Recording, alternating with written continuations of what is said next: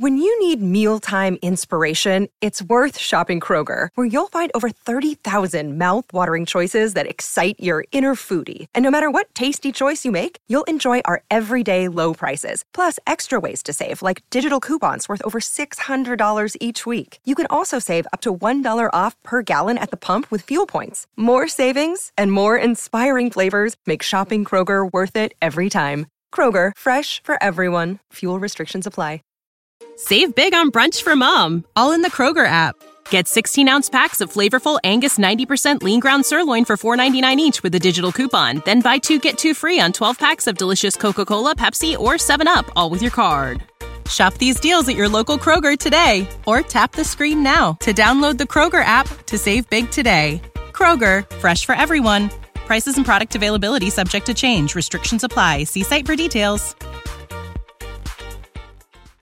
Hey, everybody. Tonight we're debating Christianity versus atheism, and we are starting right now with AP's opening statement. Thanks so much for being with us, Apostate Prophet. The floor is all yours. Uh, thank you so much, James, for having me. Thank you so much, uh, Stuart, for uh, agreeing to this uh, debate, to this conversation. Uh, I just noticed that I haven't uh, turned on any timer. I should probably know how far I am. I already am because I usually lose track of time. But yeah, um, okay, here we are. So um, today we want to uh, talk about the belief in God and the um, and atheism versus Christianity. I think uh, what you will hear from me will be very different from what what you usually hear from um, atheists in a discussion between Christianity and atheism, and that's because uh, my background and my goals in this regard are quite different. I am not a uh, regular atheist or uh, anti theist who is on a mission to uh, debunk or destroy or refute and disprove religion. I am not here to disprove uh, Christianity. I think my main mission here is to uh, figure out why a freethinker and an atheist like myself would, um, why I should accept Christianity as my religion. Now, I come from a very different background from uh, what you usually see here. I am from a Muslim background. I didn't grow up with Christianity. I didn't really grow up around Christianity. I did grow up in, in Germany, which is a, uh, a post Christian or Christian society um, within a very religious Muslim family. I lived in Turkey for quite a while, and my parents are uh, extremely religious Muslim people. If you ask them about different beliefs, it will be very obvious to them. Islam is, of course, the only religion that is true. Anything else is not even a question. I mean, it's not even something that you argue. It's, it's, not even something that comes up whether Christianity or a different religion is true or not. It's all very obvious. This is a no brainer to them. Islam is, of course, the truth. Anything else is just uh, perverted, corrupted nonsense. And they feel bad for others, to be honest. And this is the average stance of the average Muslim. Uh, when it comes to me, I, of course, uh, throughout my life, uh, confronted religious beliefs and ended up not believing in the one God, which is why I technically call myself an atheist. But when I, if I today converted to Christianity, for example, and if I shared this development with my parents, with my father or my mother or others, uh, their reaction would be they would be shocked, and all they would think was, what went wrong? Why does our son believe in this strange religion, which is, of course, nonsense? Now he will have to uh, go to hell. They will not even think about converting together with me because to them that's obviously nonsense.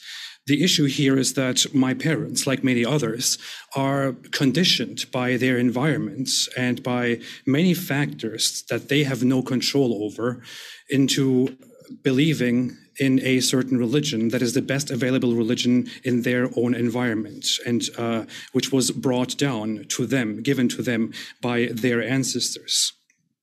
For them, it is Islam. For them, Christianity is, a said, uh, out of the question. Now, why would I have to believe in Christianity? Why would I end up believing in Christianity? In the world, there are so many different interpretations, so many different philosophies and religious beliefs and ideas, so many explanations of uh, the, the origin of the universe, the origin of us, what happens after we die, and so on. Among all of these, Christianity is currently relevant to us because we are uh, in a culture where Christianity is dominant or where it is relevant. Why do I not go for Buddhism, for example? Why do I not go for, go for Taoism, for different religious ideas, for different philosophical ideas and beliefs? Why is it Christianity? I want to uh, talk about one specific reason why I find it unreasonable to believe in Christianity. This is not very specific. It's actually very uh, vague. I'm sorry for that. But that is uh, that there is simply no convincing reason why I would believe in Christianity. Uh, I care about Christianity. I study religion. It is something that I like and something that I like to think about.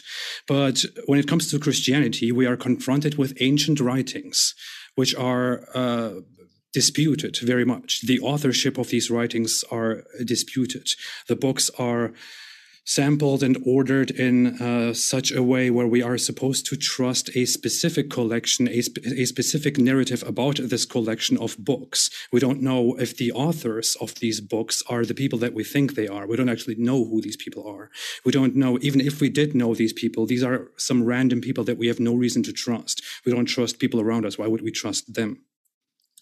The, the scriptures uh, tell us about a lot of things the vast majority of them are not verifiable. So we have to trust certain people who, in ancient times in the past, uh, wrote and created certain scriptures. And then we are to believe in their religion, which they preach, and thereby determine uh, our entire life and base our entire life, the rest of our life choices on this specific idea, on this specific decision to believe in that certain religion. Why would we do that? Do we have any reason to believe in that? Do we have miracles in the world? We have miracles which we see in those uh, in those books, in those scriptures, but miracles that uh, supposedly happened, but which cannot be verified. Miracles don't happen today. We don't see uh, we don't see very strange things happening, like a severed leg of somebody coming down from the sky and attaching itself magically to to a human body. Miracles, as we have them today, are so uh, are very small things like personal experience or somebody with an illness who is healed, nothing that the public can uh, together observe and verify and uh, point at as a miracle. Most of them are simply up to personal opinions and personal beliefs. Why would I choose Christianity? At the time of Christianity, when Christianity was on the rise, there was a different religious belief on the rise, which was uh, Manichaeism, for example, a religion which had a completely different understanding of uh, the cosmos, of the world around us, and of good and evil, of morality altogether. Like many other dualistic or Gnostic beliefs, uh, the view in Manichaeism was not that there is uh, the one God who wants to save us and we just have to believe in him and follow him and all that. It was more a system of the the the greater good side and the the lesser evil side. Or maybe they were even equal in power but there was a struggle between those two going on. And we are supposed to disavow the worldly filth and uh, know the true light and devote ourselves to that. Why did we not go with that? Why would i not believe in something like that for example? The evidence that that is true there is no evidence that that is true, but but there's also no evidence that Christianity is true. The only thing that we have is that uh, people like uh, Stuart, not in an offensive way. When I say people like Stuart, it sounds it sounds a little bit offensive. Sorry. uh, what we have is that uh, people like Stuart and other uh, Christians and Christian apologists will simply tell us, well, uh, Christianity is true for these and these and these reasons. It makes sense. But all that requires, uh, but what that requires, again, at the end, is a leap of faith.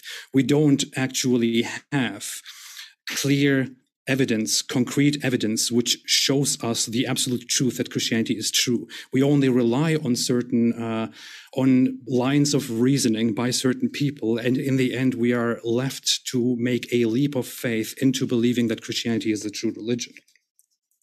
Now, even if the Christian texts and even if the Christian sources and teachings were highly uh, reliable and verifiable, there is a major problem about uh, the entire concept of uh, the afterlife and uh, God's creation of the of humans, which I have a big uh, problem with. Something that I think needs to be solved before we can uh, talk about believing in Christianity or not um, the, the Christian idea is generally that God created uh, humans for some strange reason.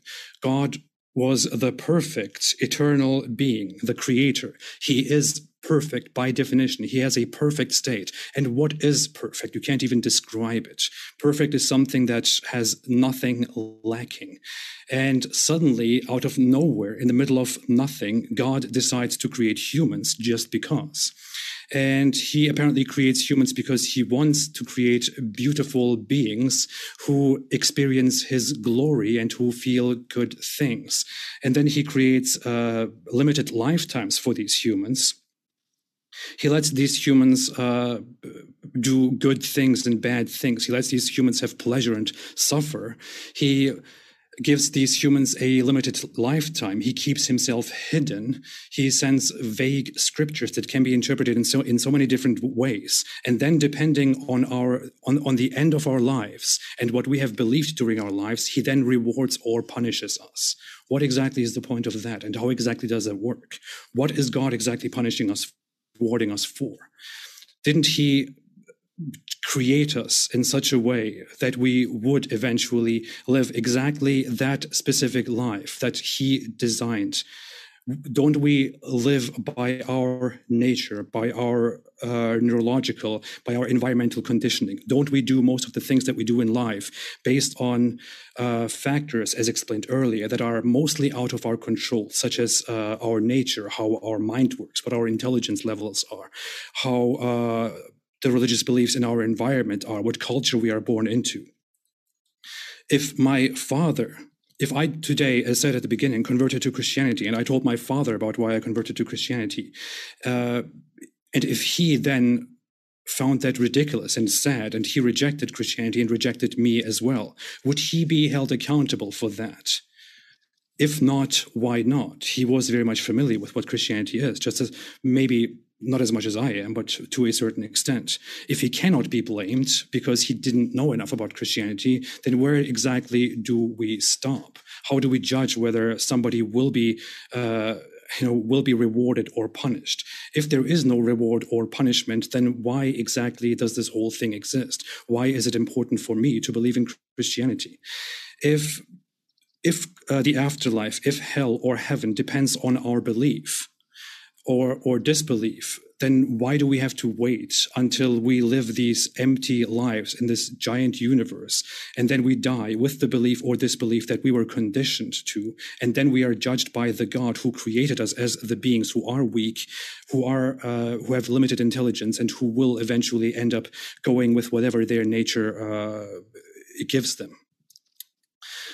Uh, moreover the issue is, according to the Christian belief, God wants us to be, He wants us to be saved. He wants us to go to heaven. He wants us to experience eternal pleasure. He doesn't want us to suffer. He doesn't want us to burn. He doesn't want us to be punished. He doesn't want these things. But isn't God almighty? Isn't God the uh, all powerful, all knowing, good? entity. Why didn't he simply create humans in such a way that they would not uh, suffer, that they would not go to hell? Is this one of the conditions of creation. He, the objection is that he created us with free will and uh, being wrong, making mistakes, and, and eventually being punished is part of our free will. This is it's part of the deal. But does that mean that God had no other choice? Does that mean that uh, it was out of his power? Does that mean God has to live with the consequences of his creation, which he himself chose? Does that mean God doesn't like suffering? God doesn't like evil? God doesn't like torture and punishment? But it is part of the deal. And since God decided to create because he found it so beautiful, unfortunately, he has to deal with the consequences of also punishing people and also making them suffer is that does that really make sense? It almost looks like there is a logical contradiction here. In fact, if I was, uh, let's take an example of me helping my children. If I knew that my children are going to go through uh, something terrible, I would give them the freedom. I would eventually try to, as much as possible, alleviate their suffering. And despite giving them their free choices, eventually help them out and give them eternal happiness because that's what I want, because I hate seeing my, my children suffer. I wouldn't be, I wouldn't think, well, I want them to be free. I want them to live with the consequences of their choices. Although I really, really don't want them to, I want, want to see them suffer. And I won't just let them suffer. I will save them. If punishment is not there, if you want to go for a Christian uh, explanation, a Christian alternative where there is no eternal punishment, no eternal suffering, if there is no such thing, if there is no eternal torture, then why exactly would I believe in Christianity? what exactly is the purpose? If Christianity is uh, pragmatic, if it's a good system, if it works, if the morals of Christianity are good, if they are cool, then uh, why exactly is that is that reason enough to believe in Christianity? I could just as well go on with my life as a skeptic atheist, as a free thinker, simply stick with those things that I know for certain are true, instead of limiting my worldview to a certain religion which existed uh, from a very uh, distant past and has gone on with the same religious beliefs and the same doctrines that will limit the way I think. Why would I not instead open my mind, uh, free my mind, only believe in that which I can for certain verify and live my life based on rationality, based on the human condition and the human experience. I simply see no reason to believe in Christianity and no convincing evidence which would uh, lead me to the conclusion that Christianity is true and that it is a better alternative to atheism. Thank you. Thank you very much, Apostate Prophet. And want to let you know, folks, if it's your first time here at Modern Day Debate, we are a neutral platform hosting debates on science, religion, and politics. And we want to let you know no matter what walk of life you are from, whether you be Christian or atheist or one of the many strange creatures in between, we hope you feel welcome here. We're glad you're here. And also, Elliot, saw your question in the chat. The song that we use at the beginning and end of the streams is World Goes Wild by Above Envy. So, with that, we are going to jump into Stuart's opening statement. Stuart, thanks for being here. We're thrilled to have you back, and the floor is all yours. James, always an honor. You both, James, especially you in that fly jacket, are looking fantastic on a Friday night. And I'm going to start with I think AP hit some some good points. I, want to head towards this idea of God. I, like that atheism is in play here, so I'm not doing all the, the heavy lifting this time. Typically, I'm I'm carrying the uh, the the Rager rather large stones like Sisyphus up up a mountain, ready to just rock me. Um, so I appreciate the the boldness, the courage on AP's part. I would start with saying God relates to us like Shakespeare relates to Hamlet in the sense of he is the author of life. He has a character that came down to this world named Jesus Christ. In so doing, he has revealed himself to us in a way where we could actually know him.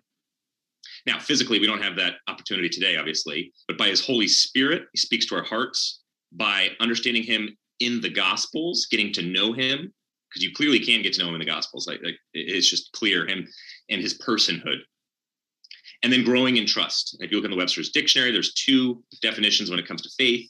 One being basically kind of what AP was alluding to in terms of the no evidence piece, but then the other one being counting up the evidence and putting your trust in an object or a person.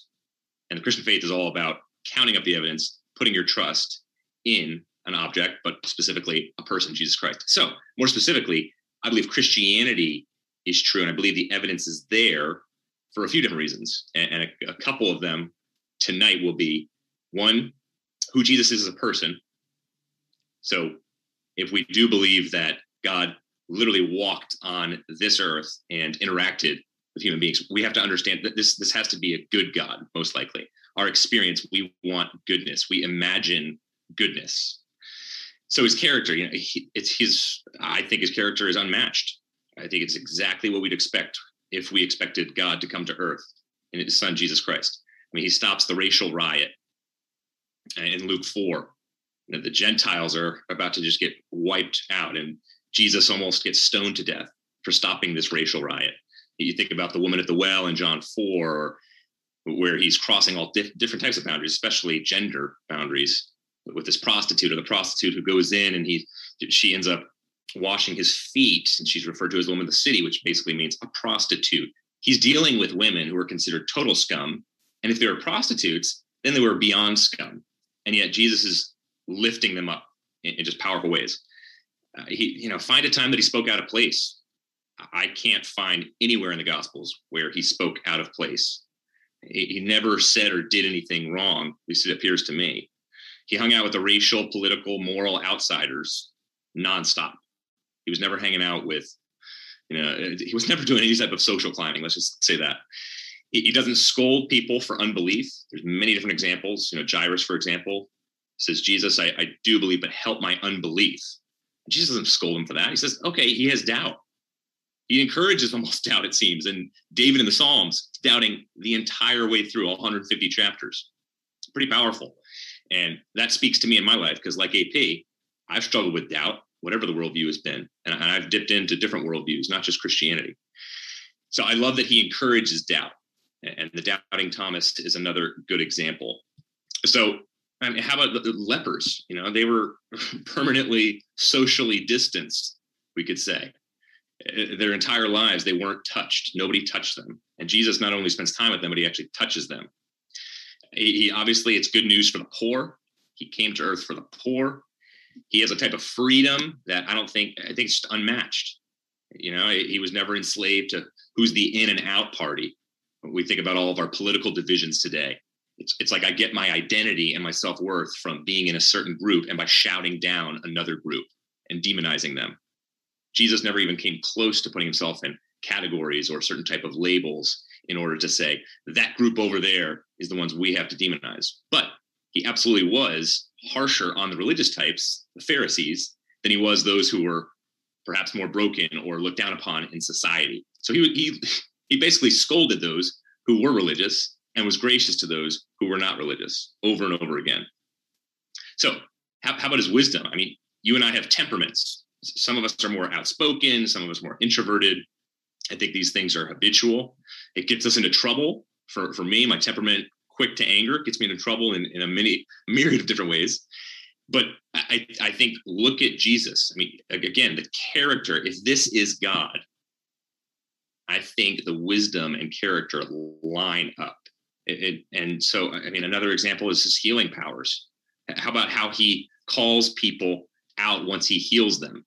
So, the woman with the internal bleed, for example, after he heals her, he says, All right, stand up, tell everybody what just happened, because he thinks that's healthy for her. And sure enough, you see in the story that it is. She, she experiences incredible joy. But then, just a few chapters later, he's talking to a, a deaf mute and takes him away after the healing, and he heals him in private so so there's they're nuanced examples it's not just the same same fabricated thing perhaps every single time uh, and then his beauty as well he combines traits that you never find together in the same person he has this type of high majesty where he's lord of all and, that's his claim and that's what people many people believe him to be but then he also has this incredible humility where he's getting down in the dumps with people he balances justice and grace which we need in our culture today i think you have many examples i could name many but I don't want to get political, where it's all about just justice and stay angry at that people group no matter what, because they did X, Y, and Z to your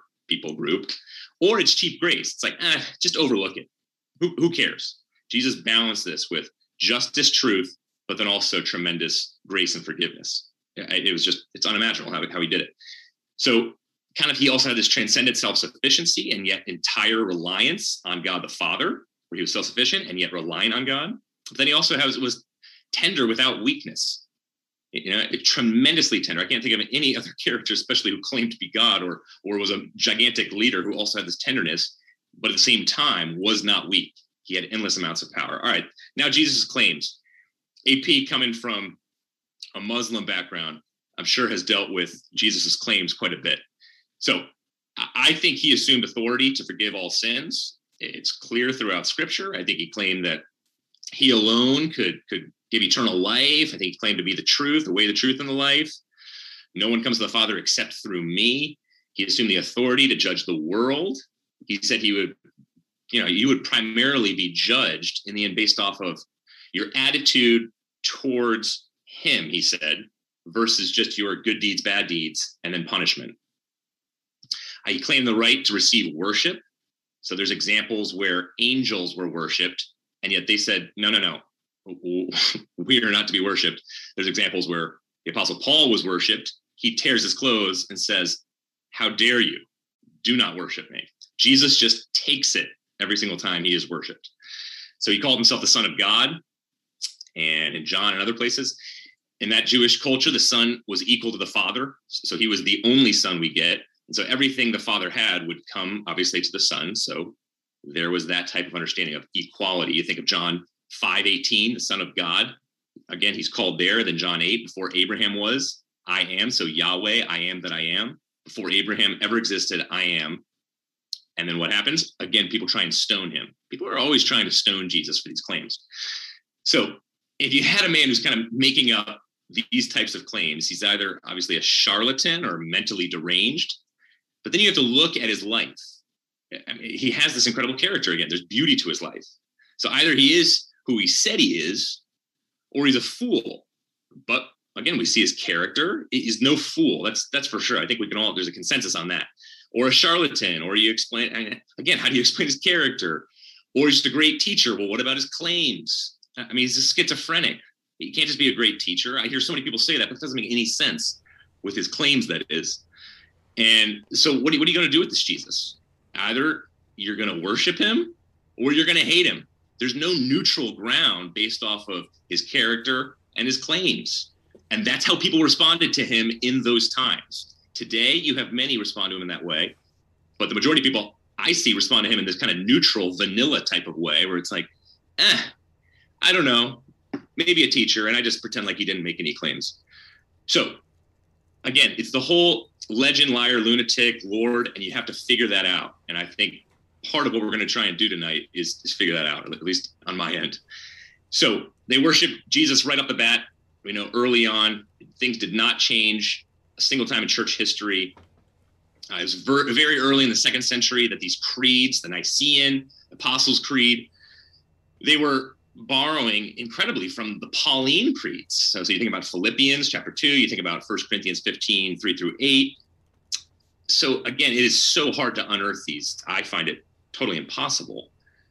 But Paul's letters even were were written before John was claiming deity of Christ. Because a lot of the Muslims I've debated, they've said, okay, well, John is John. Yes, there's there's seven I am statements, but it's just in John. Well, then you got to deal with Paul's letters. They were written before John, and they're all about the deity of Christ. And then Mark chapter two, your sins are forgiven. He says to the paralytic. Boom, another example. That's just another example of he's forgiving people's sins. And everybody in the room that day, when they saw that and heard that, knew he was claiming to be God. There was no doubt in anybody's mind. And then lastly, the resurrection. I think, firstly, eyewitnesses, they weren't hallucinating. Whether it was the 12, whether it was Peter, whether it was the 500, you can't have mass hallucinations. And I think even secular scholars within the last 10 years have moved in that direction where they've said, absolutely, someone like Peter had an experience where he claimed to have seen Christ. And so he had this type of experience, and even secular scholars basically a consensus there as well. And then the worldview change overnight. This one is, is the most important to me. When I'm when I've been over to Rome, for example, it is amazing to go to the Colosseum, for example, and listen about the 600,000 Christians that have been killed in a single Colosseum over a couple hundred years. And to have one Christian leading the tour saying it all makes perfect sense. The puzzle fits together beautiful. They didn't just die for a hoax. But then you have another woman who's secular, and I turned to her and I'm like, okay, so so what happened here? How do you have so early so many Christians being killed for possibly something they just made up or possibly something they were brainwashed for. And she didn't want to get into it, but she, it's not like she was angry. It was just she was very confused. And she was like, Yeah, we don't really, I don't know. And there's this lot of I don't know. And I couldn't find anybody, at least that I was interacting with, who said, Oh, yeah, here's what happened. And so I have the same thing where it's Jews overnight became Christians. So many of these Jews, the secular ones, would have said there's no eternity. Many of these Jews, though, would have said, yes, there is eternity, but there's going to be a resurrection that is a resurrection for all, not simply for one man. And that was the quagmire that they all of a sudden were in. And so they were going to be the least of all people groups to actually have believed this to have occurred. And so you see this worldview change overnight. And then finally, the empty tomb. We know critics who deny the fact of the empty tomb have felt compelled to argue against the historicity of, of even the burial. And they don't want to do that. So, so again, we have the early eyewitness accounts, but I think the independent accounts that you have in the Gospels, I mean, historians consider they've hit total, you know, historical pay dirt when you have two independent accounts, the same event. We have six, maybe even more than six. The simplicity of Mark's account, I love. I think that just gives you the nuts and bolts. Nothing like, say, for example, the Apocrypha. Nothing is has some type of theological commentary. No, it just gives you the history, and that's how history is written. Then the Jewish polemic, the early Jewish polemic presupposes the fact of the empty tomb in Matthew 28, 11 through 15. And then post-mortem appearances, you have Peter, the disciples. My favorite is James, brother Jesus, pissed in the same toilet as Jesus all life long, said, Yeah, right, you are not the Messiah. But then he encounters Jesus with the empty tomb, face to face. We get from Josephus that he ends up dying for his faith. What happens according to tradition? He's proclaiming, after being the head, the head dog of the Sanhedrin, he's proclaiming from the rooftop that, hey, my brother actually is the Messiah. And they go up, grab him, mug him, throw him off the top of the temple. A minute left. He hits the ground, and then they go down and beat him to death. That type of incredible desire to spread the faith after seeing this historical event was really what began the Christian faith. You got it. Thank you very much, Stuart, for that opening statement as well. And want to let you know, folks, big one coming up one week from now, in particular, next Saturday. As you can see in the bottom right of your screen, these two new fellows who are very big influencers will be debating the controversial topic of human rights versus Sharia law. So it is going to be a juicy one. Don't forget to hit that subscribe button so you don't miss out on it. This is going to be epic. That's next Saturday. And so, with that, thank you both, AP and Stuart. We're going to jump into open conversation. And want to remind you folks, our guests are linked in the description. If you haven't already, you can check out their links, and that includes if you're listening via podcast, as we include our guest links there as well. Thanks so much, gentlemen. The floor is all yours. I highly recommend watching that uh, upcoming debate on human rights in Sharia, by the way. I think people will be exposed to something very shocking that everyone should see for themselves. Uh, yeah, um, Stuart, thank you so much. Uh, I want to ask you a question, um, if you don't mind. Um, I really want to ask you a very simple question. I'm not asking you for um, justification of your belief and uh, why you, you know, how you explain the theology of, of Christianity and all that. I just want to ask you a very simple question, which is, uh, why are you a Christian? What is the simplest explanation as to why you are a Christian? I am a Christian because I've looked into, first of all, the evidence of Christ. So many Christians become Christians through evidence. Others, they're just kind of born into it, don't think about it. And then after that, I've I've met Christ. Obviously, I haven't seen him and audibly heard his voice, but I've met him in the sense of who, he is in the Gospels, and then grown into a trusting relationship with him. So I needed the evidence and then the trusting relationship. So you were not born into a Christian religion or a Christian culture? I was born into a Christian home for sure. And then I was, I had all secular friends. So I went back and forth between being kind of a, a cultural Christian, if you will, and then kind of a, a, practical atheist at the same time, and then a fervent believer. And so I was influenced by my parents, I was influenced by secular folks. Um, what do you think if you had been born in some uh, town somewhere in, uh, let's say, in Pakistan, where 99% of the population is Muslim? If you had been born there, would you still be a Christian today? In Pakistan, I don't know about Iran, maybe. Probably not Pakistan.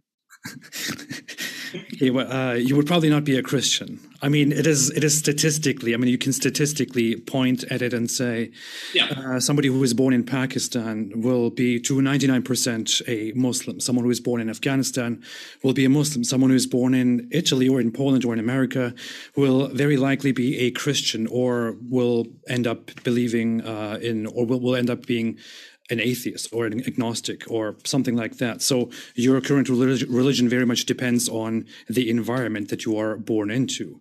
Yeah, I would also say though, I mean, easily a child could grow up next door to a Presbyterian fundamentalist church in Pennsylvania, and it would push them immediately away from the faith. Sure, but that's just an exception, isn't it? I mean, um, I was a Muslim throughout my life uh, because I was born into a Muslim family. I am a, an exception. I ended up uh, disbelieving in Islam because I simply had different interests, a different personality that developed in a strange way, maybe. But uh, most people in my situation would still be a Muslim at this point, whereas most people in your situation would end up be still being a Christian. You wouldn't, it's very unlikely for you to end up uh, converting to Islam or for somebody in my position to end up converting to Christianity. The numbers, the statistical possibility of that is extremely low. Isn't that true?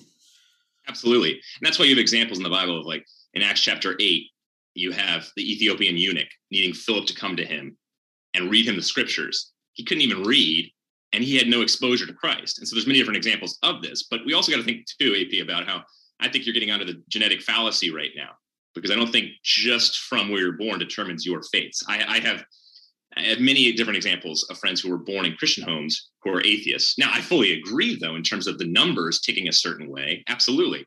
But this comes also back to the goodness and character of God. If he's good and, and just and holy, if he is, then I think everybody's going to get a fair shake.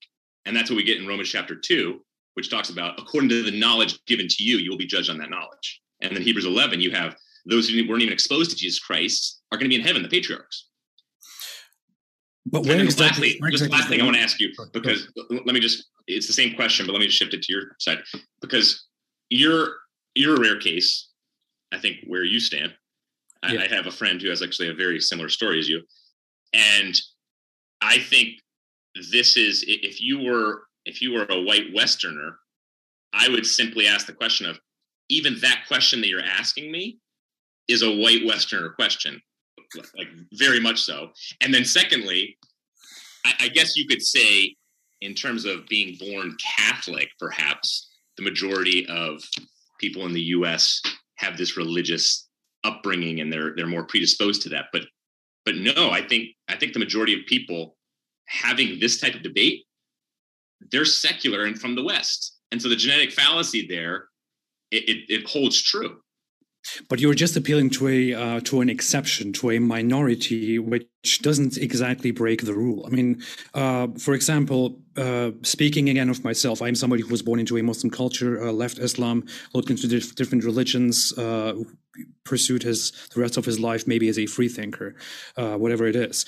I compare that to people who are born here in America, for example, who were born into Christian families, grew up and spent their lives as Christians, are uh, as adults still devout Christians, and they truly believe that their Christian belief is absolutely true. It's anything else is out of question. It's, it is of course true. On the other hand, my parents, for example, grew up in uh, on the opposite side in a Muslim household with Muslim traditions, and to them, Islam is of course definitely true. There is uh, no other question. So, uh, when that is the case, isn't it true that people simply uh, take it as self-explanatory to believe in whatever they uh, whatever religion they are born into and then based on that they make justifications and explanations such as jesus was a good guy or jesus said great things or the resurrection is believable such as uh, or when muslims Muslims make the same thing with talking about the perfect character of Muhammad or the moon splitting and all that. I mean, of course, there are minorities and uh, exceptions, but isn't that mostly the rule?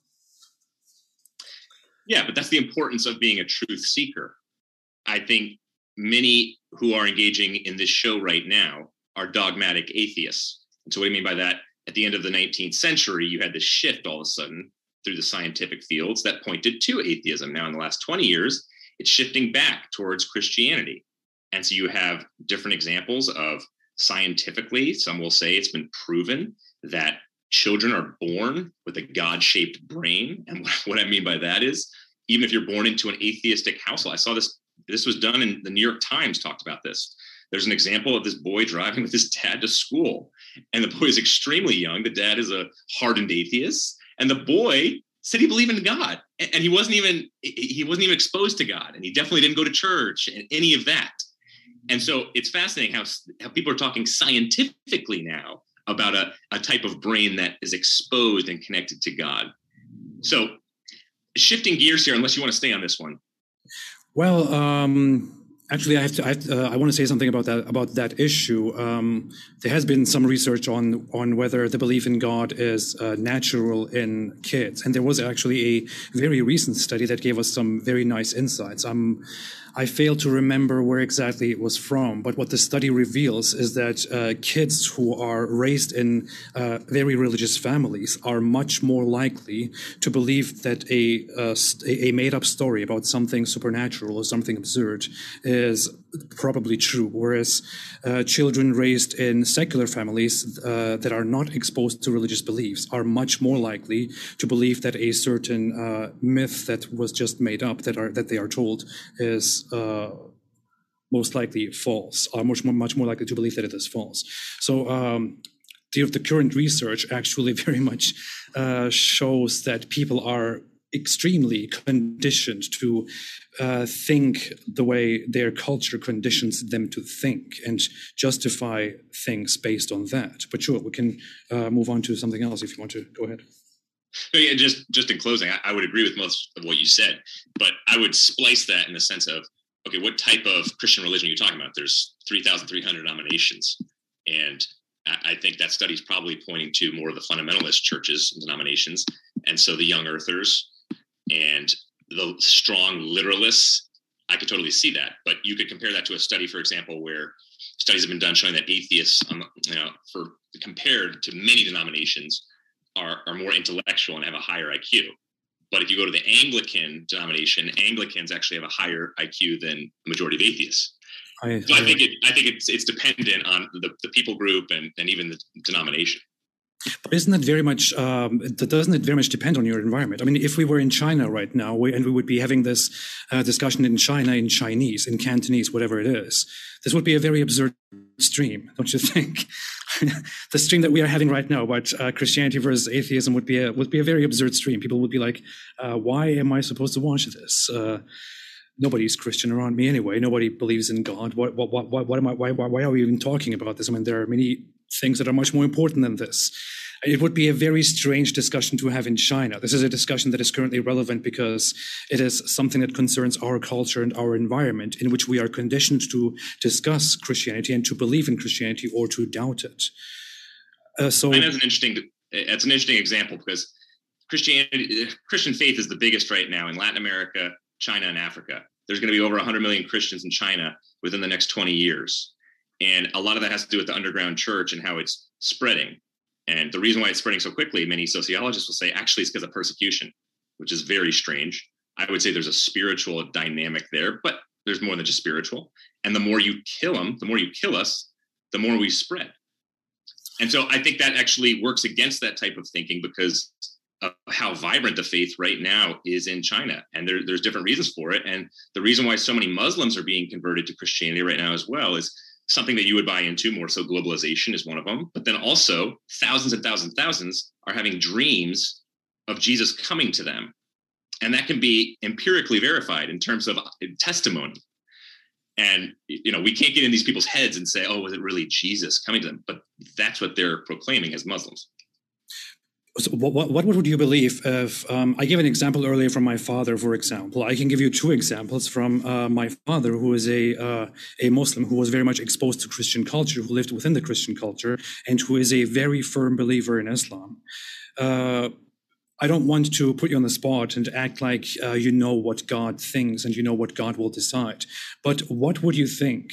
Uh, do you think from your uh, Christian perspective, as far as you know and as far as you understand, would my father be judged as somebody who uh, rejects Christianity, or would he more plausibly be judged as somebody who simply does not know enough about Christianity, which is why he will be judged by his actions?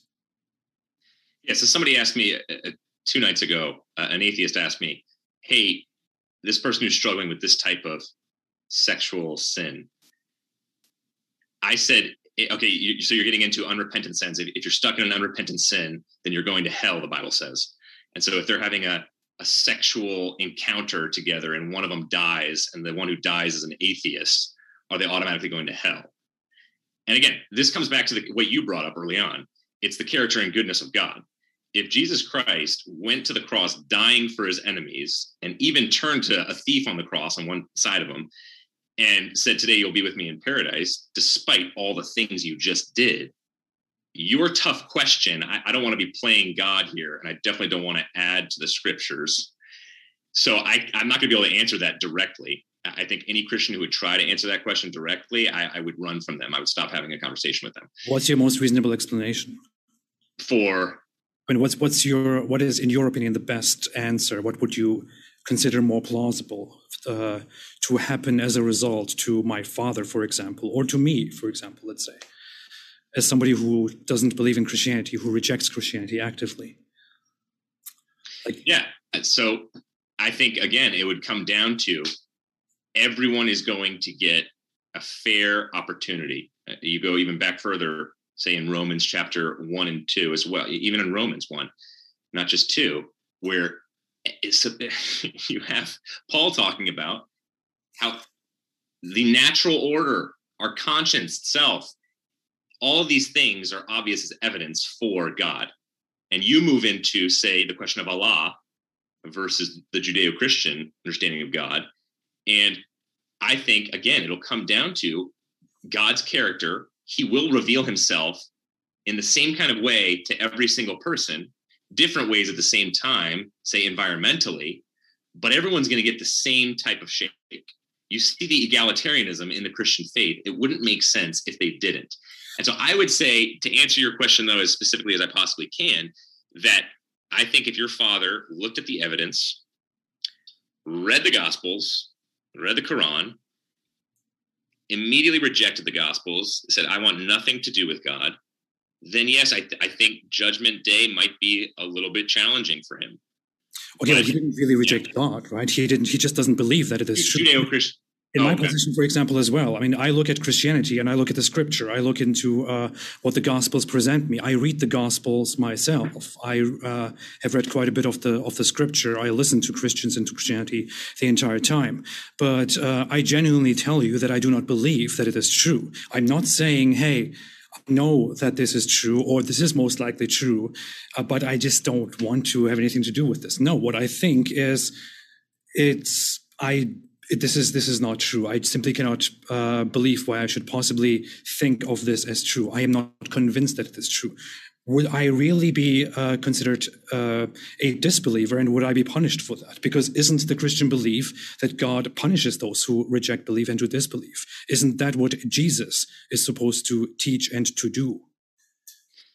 No, that was part of the character piece I was talking about, because the character of Christ, if you notice, he's judging people based off of their attitudes towards him, towards him, not about their wrong and right deeds. So you have in the Quran, for example, are, are your right deeds, is your heart going to be heavier or lighter than a feather? And that's how you'll be judged. No, it, it's how are you oriented to him? And do you decide that you're going to decenter yourself, that you are like him, like he did, when he was here on earth that you are going to give up yourself in order to gain your life and that it's not just about me see so often when i have conversations with agnostics and atheists they'll say something along the lines of i want my own identity i don't want god to give me or jesus christ more specifically to give me an identity and see that's so much of salvation is pushing back against the ego that's what's because your question is based off it's, it's really getting down to salvation and it's I'm going to live for myself or not. And ultimately, it's not just the lake of fire in Revelation, Revelation 21 where we're just going to get tossed into because we reject Jesus. No, it's if you're rejecting the Judeo-Christian God, Jesus and God the Father, then ultimately you're rejecting all goodness. And when you reject all goodness and holiness, love, unconditional opportunities for even forgiveness. See, the forgiveness piece is huge here. Then you're you're pushing to darkness and you're pushing to a life that is completely devoid of goodness. So that's going to be the opposite. So that's going to be evil. But you reject it because you don't seem to make sense of it. You, reject it because it simply doesn't seem true. It, it's not something that you uh, that you know is true, but then reject it because you're just like, oh, I don't, I don't want this. I don't want good. I don't want God. You reject it because it doesn't make sense. Because it's not. You are cognitively. Uh, not there. You have not convinced yourself. You have not been convinced that this is true. In my position, and as far as I know, every atheist that I have ever encountered, uh, people don't think I don't I just don't want anything to do with Christianity. I don't want God to decide over my life. Even when they say something like that, what they mean is they, that they simply do not believe that this God is true or that Christianity is true, which is why they would not like to devote their own lives and their life choices to something which they do not, uh, which they are not certain of. So why would people be judged for ignorance? I don't think they will. I think but then, but then, small... but then, who will be judged? I mean, it looks like it, it doesn't make sense to me. It's, it's, not plausible. Then who exactly is going to be judged? I mean, the unforgivable sin, for example, is somebody who rejects the Holy Spirit, the evidence for God, and then decides to live a life that is completely tied up in the ego. So a life of pride, resentment, hatred. But that's again, that starts with rejecting the Holy Spirit. And so I would say to you, in your case, the kind of people that you're talking about are way closer to the Jairuses when he's saying, Jesus, I, I, I want to believe, but but help my unbelief. And so it's that type of heart that he's looking for. Because again, it's it's the orientation of the heart towards the goodness of God that he's looking at. And so if you're coming to him saying, Hey, I want to believe, that is belief. I want to believe, but I can't. Earlier, didn't you say earlier that if my father is uh, knows about the belief and knows about the, the scripture and the Christian uh, doctrine and tradition, but if he uh, still ends up uh, rejecting it, then he will have a hard time on the uh, what did you yeah. say day of judgment? Is that what you said? Judgment. I, I but, said but that he because he's ignorant. No, I said I said he rejected it. Okay, but he, he saw the evidence. He, he saw the love of Christ, but then he totally said, "I want nothing to do with you, and I'm going to live this type of life." Okay, but he doesn't. That's very it. different. He doesn't believe that. I mean, he doesn't believe in the in the Holy Spirit. He doesn't believe in uh, in this manifestation of God. What he thinks, uh, I don't think that is true. I think my religion, Islam, is true. That is that is stupid. That's what he thinks. Let's say that this is this is what he actually thinks. He thinks that is stupid. That's obviously dumb. Why would I believe in that? My religion is obviously true. But you and, and that is disbelief. I mean, by the traditional understanding, as far as I understand it, as far as I see it, he would be considered a disbeliever who has rejected Christianity and who would be uh, judged for this disbelief and would be uh, punished for that. That is what I see here. And that is simply ignorance. That is a, the inability to grasp that a certain thing is wrong. You may call it ego. You may call it rejection. You may call it uh, condemnation or arrogance or whatever it is. But in the end, this is simply something that happens out of your uh, inability to believe that that certain thing is true. Mm-hmm. It is ignorance in the end. Yeah. And, and I think ignorance will definitely be judged differently than somebody who says, I will reject this no matter what. I'm going to live for myself. It's okay, radically different because it, it leads the very the very position of because because a lot of Christians will go to say, unless you bend the knee, unless you confess Jesus as Lord, then you're you're not going to be saved. But that that does not jive with me. I think that goes against the grain of so many other passages in Scripture. All right, I'm looking at the time here because we could stay on this one the whole night. Are you what kind of atheist are you? What do you mean? What kind of atheist? are you like into scientism? Are you a hedonist? Are you like no, an atheist that's perhaps part of the Buddhist sects? Are you more of the politically driven, say, social Darwinist? Or no, are, you just, are you just one of these atheists as absence of God? I consider myself a freethinker. I don't I don't really use the atheist label. I just use it for the sake of the debate generally, because that's technically what I am. If I uh, don't have the belief in the one God, but I don't really consider myself that. I usually say I'm a post theist. I think the whole atheism theism divide is uh, something unnecessary. God is something that is part of human development, is a part of human history, belongs to the past. It's time to move on and to look at things that uh, we know for certain are true. That's my stance where it is. Know for certain are true. Yeah. how, what kind of things do you know for certain are true? I know that grass is green because I know that green is what we call that specific color which we see, which has these specific qualifications, specific specifications that we have. I know that eating food, uh, you know, ends my hunger and gives me energy and life, uh, and so on. These are things that are true. So, do you think? So, so then you're in the scientific framework of we need to gain more knowledge and eschew any type of faith. Yeah, what I would think is um, there are a lot of theories about uh, the origin of life, about what is outside of the observable universe. There are a lot of theories about how this universe uh, was kicked off and all that. Um, we have evidence for much of the things that we know today. For example, let's let's let's go with the Big Bang. When it comes to the Big Bang, the Big Bang is a theory that we have uh, about how the universe that we are currently in began to uh, expand. We have certain pieces of evidence about this Big Bang which lead us to the final inference that the Big Bang is possibly the best explanation. What I see here is okay, I see the evidence that the universe is expanding. I acknowledge that and I believe in that. I see that uh, there are temperature changes over time between uh, objects in space. I see that. I acknowledge and believe in that. When it comes to the Big Bang, however, the initial beginning of everything, that is a final inference, a leap of faith that we are taking, which I think, okay, it is a reasonable explanation, the most uh, possible explanation at this time. Nevertheless, it is still an inference. You could naturally see that when it comes to the question of God, which, uh, in my opinion, requires a much larger leap of faith and a series of huge inferences, I would uh, not consider it possible to accept that as true. Hmm. Okay, so so you kind of believe in the the virgin birth of the universe in the sense of nothing ultimately kicked it off I am outside of time. I'm not sure. I mean, uh, what, what, we have is uh, there could be there are certain theories. Some of them may be true, others may not be true. Uh, we don't exactly know if the universe, for certain, has has a beginning. We know that it began to expand from a certain place. That's all I know. I, I don't want to make uh, assertions and say I don't want to make truth claims. I am okay with accepting uh, ignorance and simply looking for the best explanations and the evidence that emerges. I'm, I simply have a problem with truth claims, and religion is all about that. So, since you keep going to the evidence, uh, you know, it's interesting how, how this debate is Christianity versus atheism, but you're kind of this post theist. And so I can't decide if that's a position or not. I feel like that's it's slight agnosticism, but then it's like agnosticism with a little edge to it, which I like.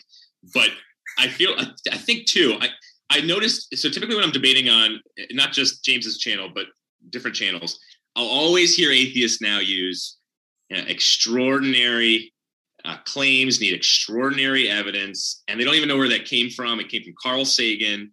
He didn't even mean what they mean, and you can't even define. Everyone dis- disagrees on the definition of what extraordinary even is, and then people move the goalposts and say, "Oh no, okay, no, I need a little bit more evidence. I know some are claiming that's evidence, but that's not enough evidence because that's not even really evidence. And then the goalposts just shift. Mm-hmm. So mm-hmm. when you say evidence, what kind of evidence do you need?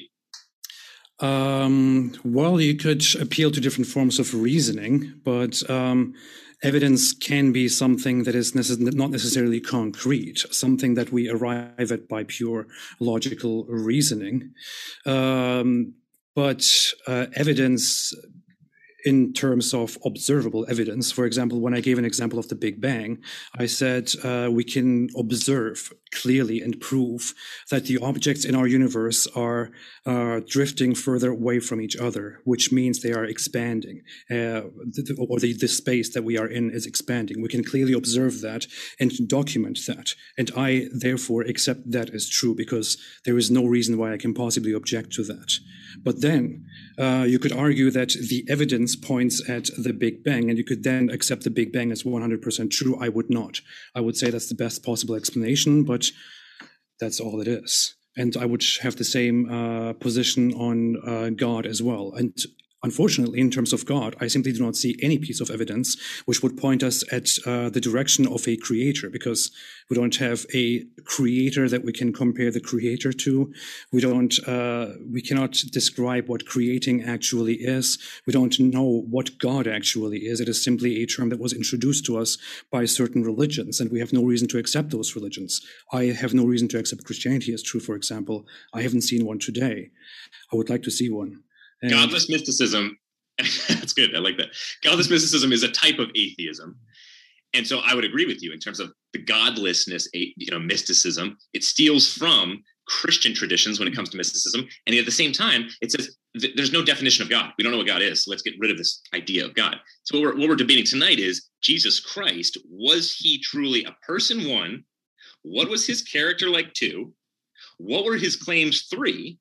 And what happened to that corpse for? Did what did he actually rise from the dead or did he not?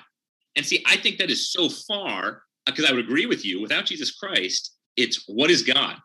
This comes some type of ethereal mist. It doesn't make any sense. I fully agree, and that's why I like what we're talking about right now. But again, I, I think it's fascinating how you keep going back to the Big Bang and drawing these conclusions and saying it's not God because Albert Einstein, as you might know, would strongly disagree with you on this because Albert Einstein, in, in bringing in ushering in his fudge factor, as you probably know, he said that no, the, the universe is eternal. I'm going to cheat here on my numbers. But all of a sudden, his colleagues start to catch him, and he says, "Shoot, okay, fine. There was a big bang. That means there was a beginning to the universe. That means I have to talk about something now and actually philosophize in a very pragmatic way about how there is some being outside of space and time that started this place, that being God. That's why he became begrudgingly a theist. Okay, but that is simply uh, again a series of inferences. I mean, you could you could also appeal to Spinoza, for example, and talk about Spinoza's God. Uh, what he eventually did was to present a certain idea of a perception of God that is not very much in agreement with the Christian understanding of God, just as much as uh, Albert Einstein's uh, imagination of a certain uh, creator or an initial mover is not entirely in agreement with the Christian idea of God.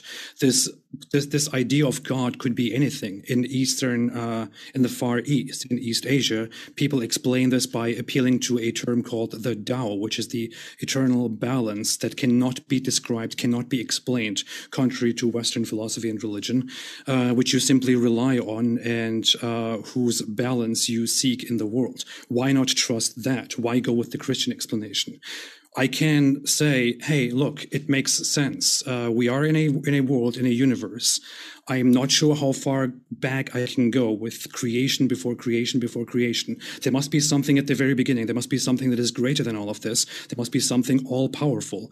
This could be something that I could uh, that I could come to. But again, I would just be making assumptions. Moving on from that to come to the, the, the idea of the one God, I would then again make a lot of different assumptions unless I trust one certain religious belief and its doctrines, in this case, Christianity. And there I would then again have to trust uh, vague scriptures and uh, have inferences there as well and think, well, people can't have made this up. There must be some truth to it. It is probably true. That's what we have in Christianity. There is no proper evidence that we have for the claims of Christianity to be true.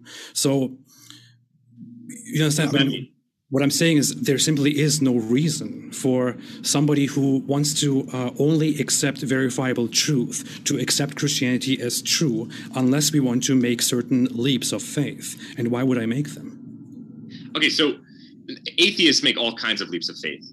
Right? Sure. It's a philosophical question whether God exists to begin with and how this universe began. Any, anything appealing to metaphysics obviously involves faith and we know even evolution talks about process, not origin. Origin is all about faith and beliefs and garnering evidence. I, I think most recently, I've really worked through the type of faith that atheists have when it comes to something like human rights, when it comes to something like universal benevolence, when it comes to something like why sacrifice for somebody on the other side of the world? What is the ultimate reason for an atheist what is the motive to do so? Secondly, I think of this whole scientific piece that we've been talking about. I don't think it's just we're garnering knowledge. I hear so many atheists say, oh, it's all about science. We're just garnering knowledge. No, you're not.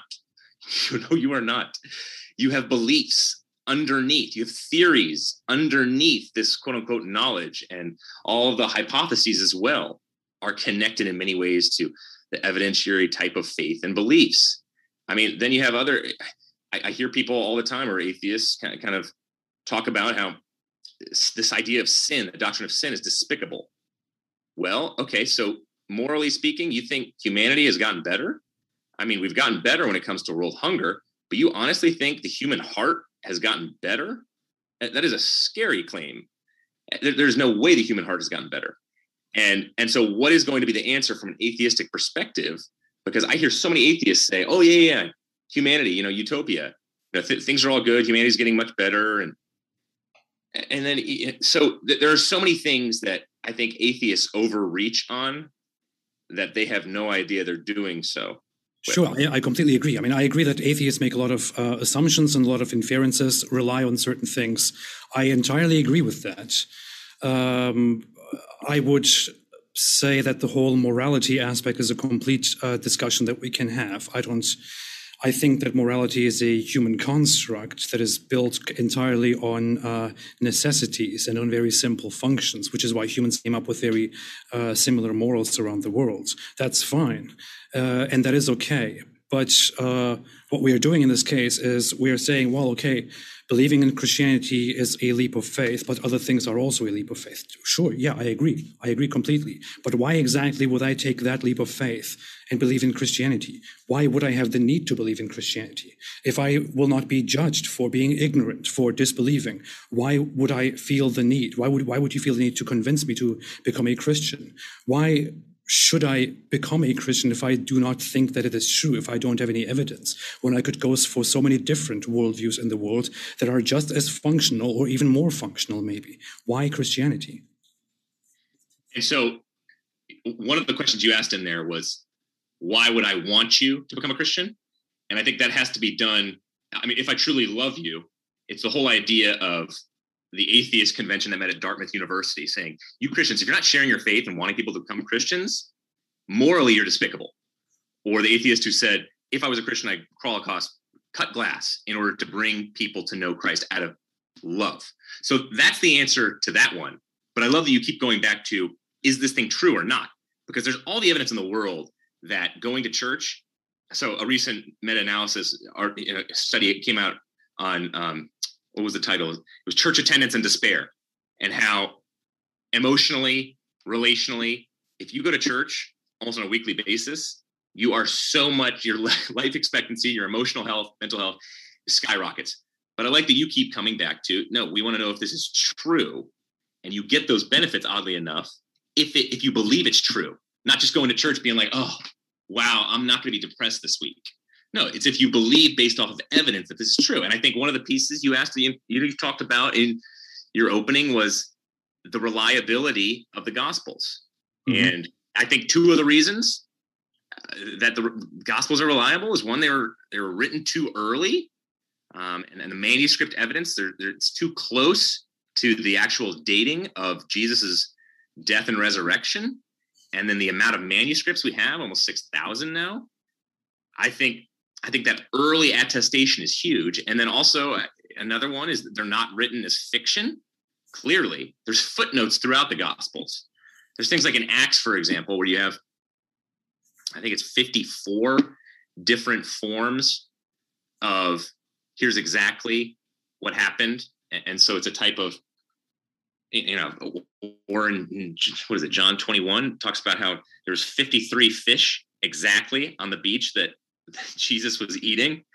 And so that's not written as fiction. And I think I would push back too. I think it's, yes, I think it's hard to know exactly whether the, we have the right authors, but historians say that the dating is much harder to get than the authorship. Typically, with an ancient document, if the author's name is on there, typically you take that as that that's the author. Okay, but what we're doing in the end is again we're just going for a um, a scripture that um, evidently, if we look at the world, if we look at discussions regarding Christianity, if we even look at scholarly work surrounding Christianity and these debates that we are having, it is obviously a problem that uh, the scripture is not. Um, subjectively reliable to everybody. And there, are, there are many problems with it. There are, uh, as far as anthropology is concerned, there are certain standards based on which we cannot uh, consider the resurrection of Jesus Christ or his life events to be uh, certain historical facts. We treat them as stories that may or may not be true.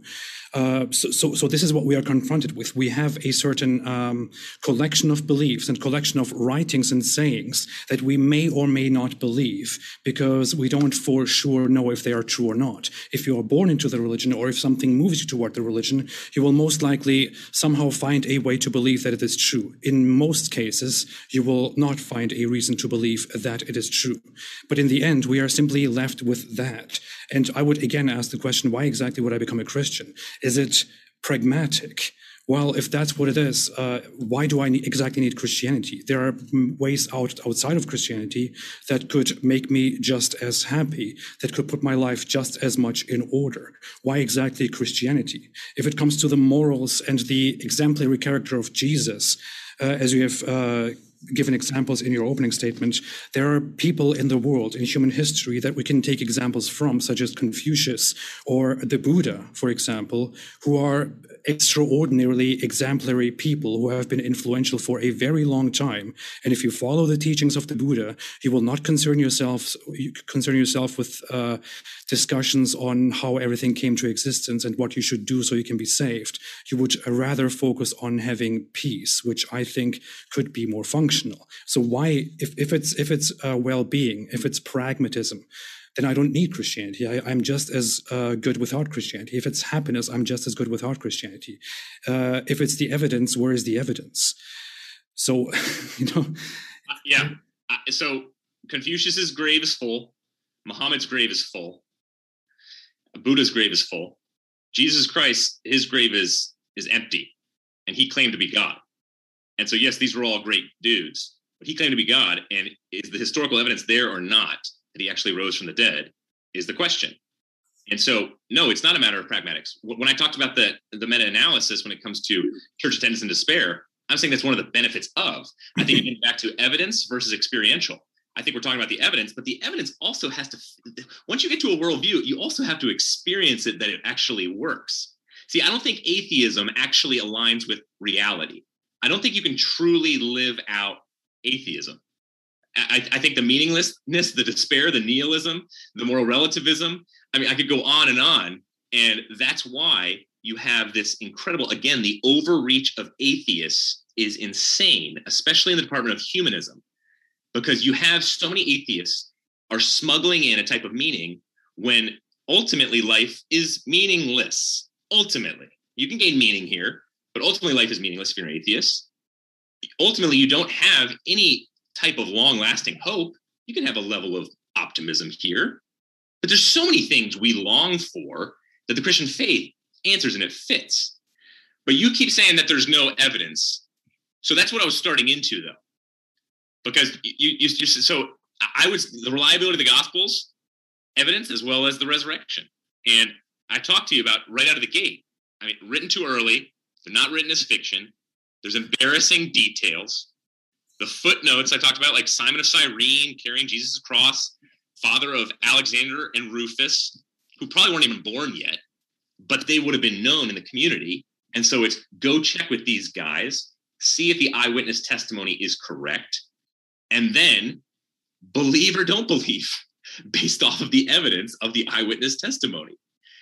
And so it's, it's not written as, again, fiction whatsoever. Eh, you have to deal with the incredibly embarrassing details. I mean, Peter, the head of the entire church, who's considered the rock now, who had this amazing identity shift after encountering Jesus Christ, just like James did, eh, eh, he denied Jesus to a little eight year old schoolgirl. That's totally embarrassing. Why would you have the head of your entire church power moving forward have this embarrassing moment? Why wouldn't you cover that up? And so there's so many different parts to the Gospels when it comes to reliability, when it comes to written as history, not fiction, when it comes to, like I said, the footnotes, the embarrassing. De- there's so much evidence to the reliability of it, and we're not, we haven't even touched yet when it comes to judging other ancient documents. I, I don't really see this as evidence. I mean, uh, saying about an, an ancient text that uh, it contains certain things that may be regarded uh, embarrassing, and if people wanted to make up certain information, they would have removed those uh, embarrassing information. Is not evidence of the fact that the that the religion which uh, is being conveyed in those texts is necessarily true. I mean, it, it may very well be. You said uh, these texts were written very early and are uh, thought to be relying on eyewitnesses, but it may very well be. We didn't have the standards back then in the time to actually uh, verify everything by modern standards, which is why we don't have the evidence that these documents have been verified. It may very, very well be that all these uh, sayings and all these traditions uh, that are the gospel came from a small single source that simply con- uh, continued as an oral tradition throughout uh, regions, which then turned into different books that, by the way, have great contradictions within each other, uh, with with each other internally. So um, we have we have four gospels when it comes to the gospels only. The gospels uh, have a certain account of a person named Jesus. They have a lot of contradictory information. So if if it were uh, entirely reliable and valid uh, eyewitness account, it is strange to consider the, the vastness of contradiction and the absence of information uh, in certain gospels, which you can find in others. Um, and we have, um, it, it is very reasonable to assume that there is a long line of oral traditions there and of oral uh, sayings and transmissions that, that took place. And we are talking about, it, it's not a modern time like today. We're talking about times where people transmitted all kinds of absurd beliefs to each other. In Europe, people still believed that uh, you shouldn't go out in the forests at night because there are witches in the forests and uh, big monsters in the clouds that might get you or dwarfs and whatever it is. I mean, people believed in very crazy things because people were not very much informed and didn't have the advanced technology and the means that we have today. So simply relying on people delivering certain information and including uh, details that proud people wouldn't have included. These, to me, are not pieces of evidence. These are simply reasons why you may justify your belief. And I might simply not accept that in order to justify believing in that certain religion because I rejected on many different grounds as, as established. Well, but okay, so you started right out of the gate with something I never claimed. You said not that the religion is true. That that's kind of the evidence I'm giving you. I, I'm talking about historical reliability when it comes to the gospels. I'm not arguing for the defense of the Bible. I'm not arguing for is the religion true because of this. So we've got to clear that up. Oral tradition, I would disagree on. I, I think yes, oral tradition, what we have today, sure, certainly I agree. It's on more shaky ground. But if you look at controlled versus uncontrolled, when it came to how serious you were going to take somebody's word and pass it along, Jesus was considered the rabbi. So it was a controlled setting when it came to eyewitness testimony. And so people would have died for keeping their rabbi's word truthful. And so that's why I believe it can absolutely be considered verifiable in many types of ways. But again, I, I, see, I see what you're doing. And again, I agree with the instruments that we have for testing the credibility of history today is way better. Do I wish we had those back then? Absolutely. But okay, but then what's the cutoff? Like, can we believe, for example, that D Day happened? What about the Holocaust? Like, they didn't have the kind of instruments that we did. I, I mean, could they test history or or not? Like, like at what point are we going to cut off and say, no, we can't trust that because those instruments just just weren't as good as ours? And then I think you bring up contradictions, but many would say that the contradictions in Scripture are not not downright contradictions, but whether it be scribes messing up on minor details or whether it be looking at it and saying, no, it's different perspectives from different gospel writers, different sources claiming that this actually happened, instead of agreeing to with each other to an infinitesimal degree, then all of a sudden you say, up oh, collusion, obviously. And so again, I see you wrestling with the oral tradition, but the oral tradition leads beautifully right into when Paul is talking in 1 Corinthians 15, 3 through 8. He's clearly saying some have fallen asleep, but the 500, many of whom are alive. So what he means by that is go check with them. Go check with the eyewitness testimony, these sources, to see if the resurrection actually occurred. Many were eyewitnesses, and then many were close to the eyewitnesses. And so once that happened, then you had many of these eyewitnesses dying. And so what, what, what did they have to do? They had to write down what occurred because the eyewitnesses were dying.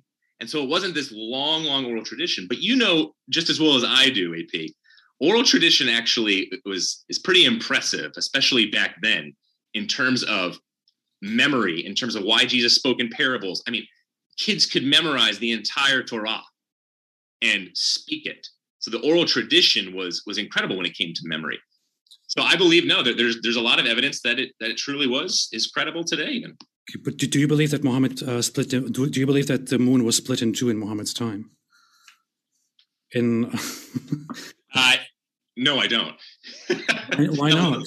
I, I, I think, uh, in all honesty, when I look at the Christian um, tradition and uh, the reliability of the of the Christian scripture, I think that uh, the traditions of Muhammad asking for the moon to be split in two and the moon being split in two in Muhammad's time is equally reliable, maybe even more reliable, because we have actual people that we can trace, a line of people that we can trace who have uh, witnessed the happening of that and brought it to us. I think it is incredibly absurd. I think it's it's it's dumb to be very honest.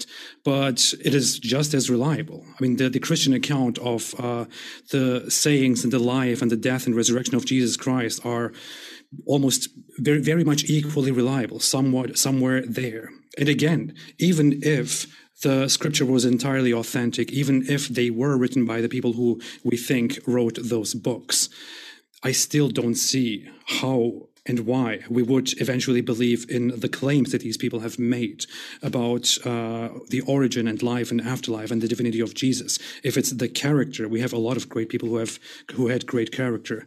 If it's uh, his status as God and as a forgiving person, I don't think he's very forgiving if he uh, creates people with evil and then judges them for evil, uh, which he himself created and could have simply gotten rid of. I mean, I, I don't I don't really see uh, where any of these foundations for belief in Christianity really hold up. Yeah, and I would say uh, you you've got to take seriously eyewitnesses. How many were there? Do you believe in them? If so, why? If if not, why not? And then you got to you got to you still haven't talked about the worldview change that happened overnight. That that really just completely swept the entire Roman Empire up, and then encountering the empty tomb whether that occurred and we know people aren't going to die for what they know to be a lie. No, no one's going to do that. And so the details, the manuscript evidence, you know Nabil Qureshi mm-hmm. probably better than I do. This is exactly what he did right here. He looked at your example of the splitting of the moon. He looked at Muhammad when Muhammad talked about making a bird out of clay. He looked at Jesus when Jesus talked about making a bird out of clay, except it was in the Apocrypha, so none of the early church took it seriously. He looked at these things, he looked at the details, and he said, Is this written as history or not? And the fact of the matter is, these people did exist. Jesus Christ did exist as a historical figure he had this type of character, which we would expect out of a good God, the God, the only God. He made these claims, which is clear as day. And then it was all backed up by his resurrection and all the evidence we have from enemy attestation as well as those who knew him. And then it changed the world and it has only grown and grown and grown. And now it's the biggest religion in the entire world. So I would say to you, you've got to come up with what's your alternative substitute to especially many of these things, but say the worldview change that happened overnight. I mean, the, worldview change is not, is not necessarily uh, it's not necessarily reason to believe that these that a certain message that was delivered is true.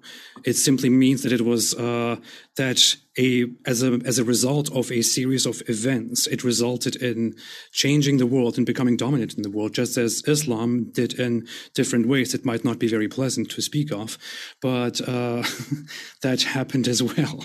And so, you know what I'm talking about. I mean, it's it's not uh, people believing in something and people believing in something uh, in masses is not necessarily uh, proof for that certain belief to be true. Uh, I understand why Christianity turned out to be functional, why it worked.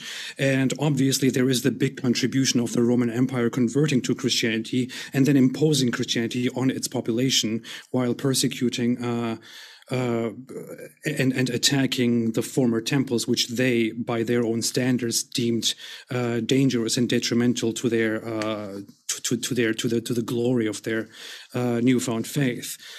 That led to the success of Christianity. I would definitely argue that Christianity worked for a society because it uh, granted people a certain sense of peace within the society but so did many other systems in the world. As uh, as mentioned, Confucianism uh, revolutionized and changed uh, China so much, which is why it is regarded as, uh, which is why it spread through such a massive population in a very quick time.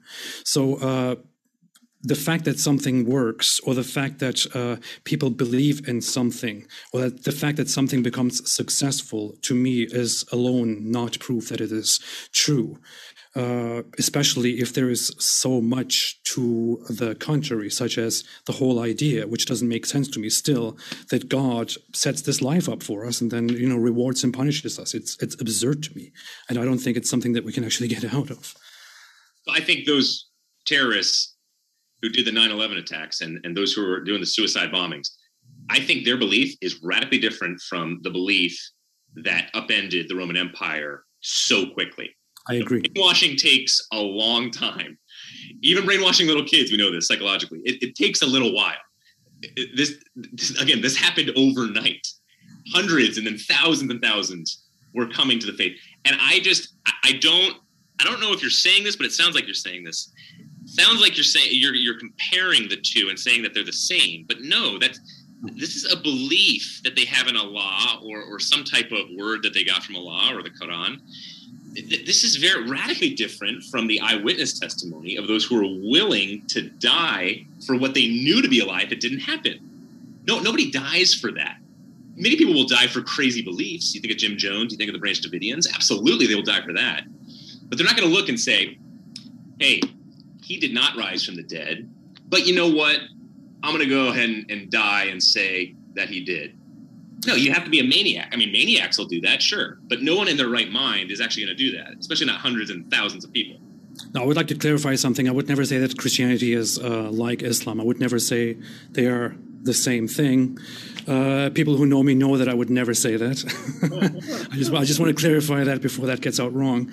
But um, I, I, completely agree that Christianity uh, spread quite differently from how Islam spread. Islam spread from the beginning to the end by the sword. Christianity started with missionary uh, activities uh, spreading among the common people, and then it became uh, a force later on, and then spread through violence for a long time uh, which still I don't think is comparable. But the point is, um, we don't actually have evidence that uh, so many people had eyewitness reports of uh, the resurrection and, and, an empty tomb. We don't actually have any evidence of um, the life and death of Jesus and how he lived, what he said, whether he was actually buried there or not. We don't have any of these things.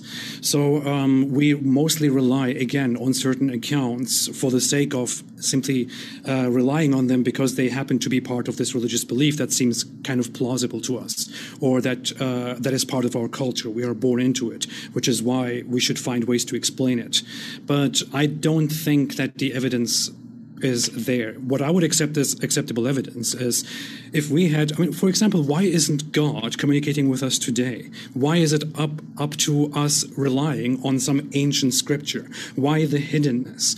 I mean, we have the internet. It is the the easiest thing nowadays uh, to deliver information from one place to the other. If something happens in the sky in China, people in America will know it within seconds if today a great miracle happened, if today something huge happened which showed to us that Christianity is indeed true, that God does indeed exist, something something that is uh, undeniable, something that cannot be compared to anything else, the information would rapidly you know, uh, go all around the world and we would all see it. I have given the example before of the miracle of a descending leg, as I want to call it, which is that uh, we see somebody live on TV who is missing a leg people are praying for him uh, to God, and suddenly we see from the sky a leg is coming down and attaching itself to that man's leg. Something very extraordinary, right? But why can't miracles be extraordinary for all of us to look and see? Why does it have to be vague, buried somewhere in ancient documents that we have to fight in order to verify? This is I can't accept that. First of all, it's a great question. But first of all, the Bible, think about the amount of years it spans, and then think about how many years this world has been around. Okay, so the Bible clearly is a matter of it's only 42 authors, for example, as well, only a couple thousand years. It, it's it's going to be the highlights, the highlights, the top 10 nominees, Sports Center's top 10 nominees. When it comes to the miracles, when it comes to uh, many great events, you're going to see in them. So it's hard to take that and say, okay, I should be seeing these same kind of miracles every single day. Well, not, not if you look scripturally. It, it makes sense if you look at the Bible and it's it's literally the highlights in many ways. Secondly, I so I have not seen a leg grow back. I've had many friends say that they have. Whenever I get invited to one of these these tent healings, I don't go. I don't know why. I, maybe I should go one of these days. I, I just get a little spooked. But so many of them have told me that they've seen things grow back that I don't know what's going on. I, either something, either they are hallucinating or they're seeing something. But my oh, personal experience in Haiti, there absolutely was some kind of spiritual craziness going on that does not happen here. And whether that's because of our materialism or whatever the issue might be, it could be different. But near death experiences alone, 30 million in Asia claim to have had just NDEs. So, so that's a specific type of miraculous occur to them. And so there's tons and tons of testimony. You and I would sit here and say we don't have personal testimony, but I mean, there's so many people who have. So it's kind of hard to say that why doesn't anybody get miracles? Well, it seems that God would reveal himself personally instead of universally. What's that? It's weird that God would reveal himself personally to specific people instead of revealing himself universally. I mean, yeah, it could be so easy. And that's where we would we would disagree. I mean, agreed again to some extent. Do I want God to be here in, in, in actually a personal form? Absolutely. Do I think God has shown Himself through nature, the evidence through nature, through things like consciousness, through things like you know how many the cosmological we could go over so many different arguments it's, it's scary but i think based off of nature based off of conscience right and wrong based off of just an innate knowledge that there is something out there and then I have to push back against that. I mean, many people would say, no, I'm born with absolutely there's nothing out there. I was born with a, a test tube. And and so my whole piece on this is again, uh, we can't play games with God. You know, if I said, okay, P, you know, prove to me you're my friend. Show up in my house right now. I, I don't know where you live, but but show up right now, or, or we'll make it a little more mundane. Just give me five bucks every day. Come on, that type of revelation, and, and be my friend okay, obviously that's a type of friendship that is absolutely not done out of free will and not done out of love for the other person. No, it's it's playing serious manipulative games. And so God's not going to do that with us. And I have typically my Jewish friends will say, Stuart, I'll believe if he shows up every single day, just once, if he shows up every day and I get a little lightning in the sky, are you going to come to a trusting relationship with him and understand what real belief is in that sense it's a trusting relationship or do you just want some type of incredibly powerful amazing vision or him just popping up and all of a sudden i believe in you because i saw you so i'm going to heaven right? When that couldn't be more all, just alternate to to what the christian faith is talking about in a relationship with jesus christ trusting relationship versus that type of just bald belief I mean, it's not like God is getting tired from, uh, or God is losing something from us asking Him, right? I mean, uh, briefly, I want to address the whole uh, near-death experience issue. Um, near-death experiences have uh, are very much scientifically explained, although um, there is still there is still some effort to understand how exactly and why exactly it happens, how exactly it works. It is very much within reason and within the findings of neuroscience to explain that a person who is assumed to be dead or who is dying would have certain uh, hallucinations and a sense of mixing reality with uh, dreams, with a dream state, with a consciousness that is awake while the body uh, cannot be awake while the body cannot move. So near near death experiences to me wouldn't be uh, wouldn't be evidence. If I myself had one, I would think it would be a very poor reason to believe in God with everything that I know right now about uh, neuroscience.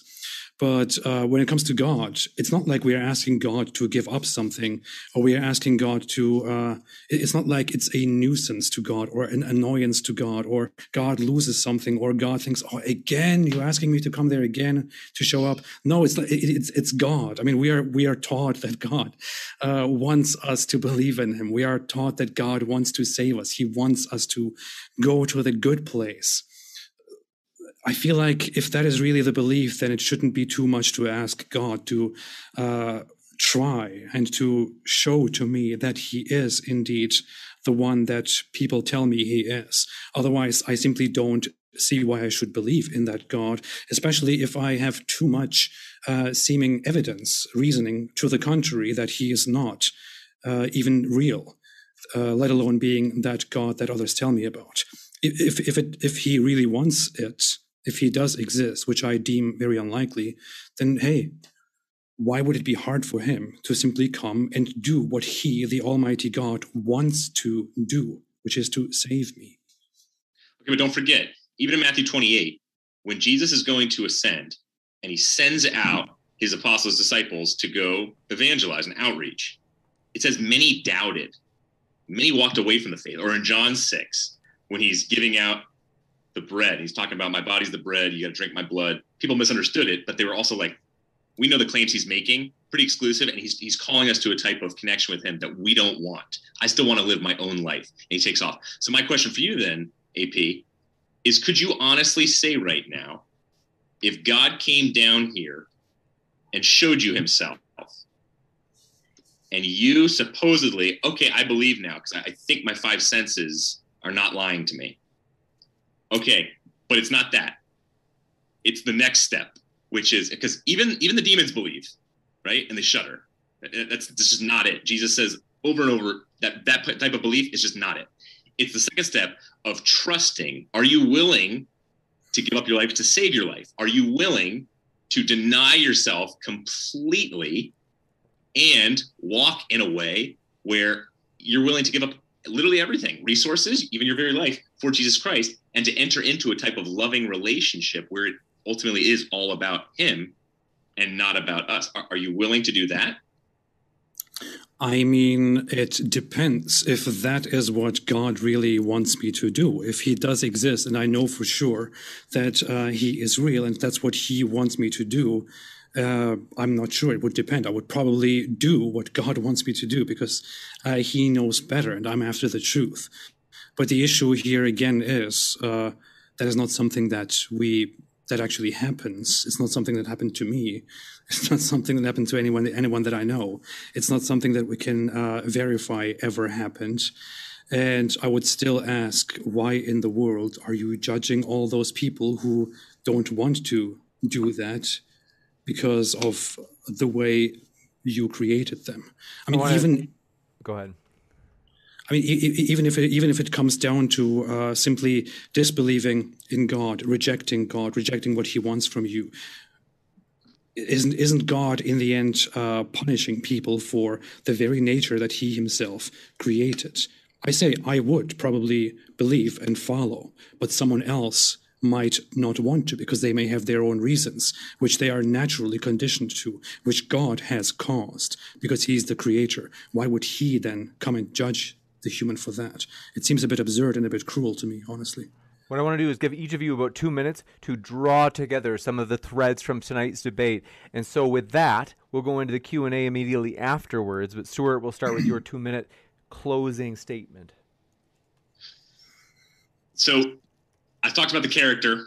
This is what you'd expect if God walked on this earth. Character of he fought racism, he fought political bar- barriers, fought moral, you know, moral outsiders. He always welcomed in. His claims undeniable. Jesus assumed authority to forgive sins. He claimed that he alone could give eternal life. He claimed to be the truth. And then the reliability of the Gospels. I think again, written too early based off of this oral tradition that was taken to the bank at that time. They were not written as fiction based off of the embarrassing details. There were tons of footnotes. it would have been written way ahead of its time, like as in like a 19th century type of fiction, if it was fiction. That's not how fiction was written back then. And then finally, the resurrection. Again, it gets back to I think they're independent accounts. The simplicity of Mark's account showing this is just history. The Jewish polemic saying, "Hey, enemy attestation here. We're saying that this happened, and this is what we did with the body, or this is what they did rather with the body." And then the the appearances. Peter, the disciples, 500. We have this very very early on just after anywhere from a couple years to 15 years after the event itself, we have this claim of who saw, and people backed it up. And then finally, we talked about how there was this tremendous worldview change and an incredible way to to finish for me is I hear atheists say all the time that you're right. We do need to account for this worldview change if we're saying it didn't happen because of the resurrection. You got it. Thank you very much, Stuart. And then AP, if you'd like two minutes as well before we go into the Q and A, we can do that. Sure. Yes. Um, so um, I really appreciate this conversation tonight. Uh, I think it was quite interesting. So what I want to say is, uh, I came here, as said earlier, not not with the aim to uh, not with the aim of disproving Christianity, but uh, rather finding out why one should believe that Christianity is true. I don't think that Christianity needs to be uh, disproven. I simply don't think that there is proof for Christianity, which is why um, you don't need to necessarily disprove something for which there is no solid proof, to me, in my opinion, with all due respect.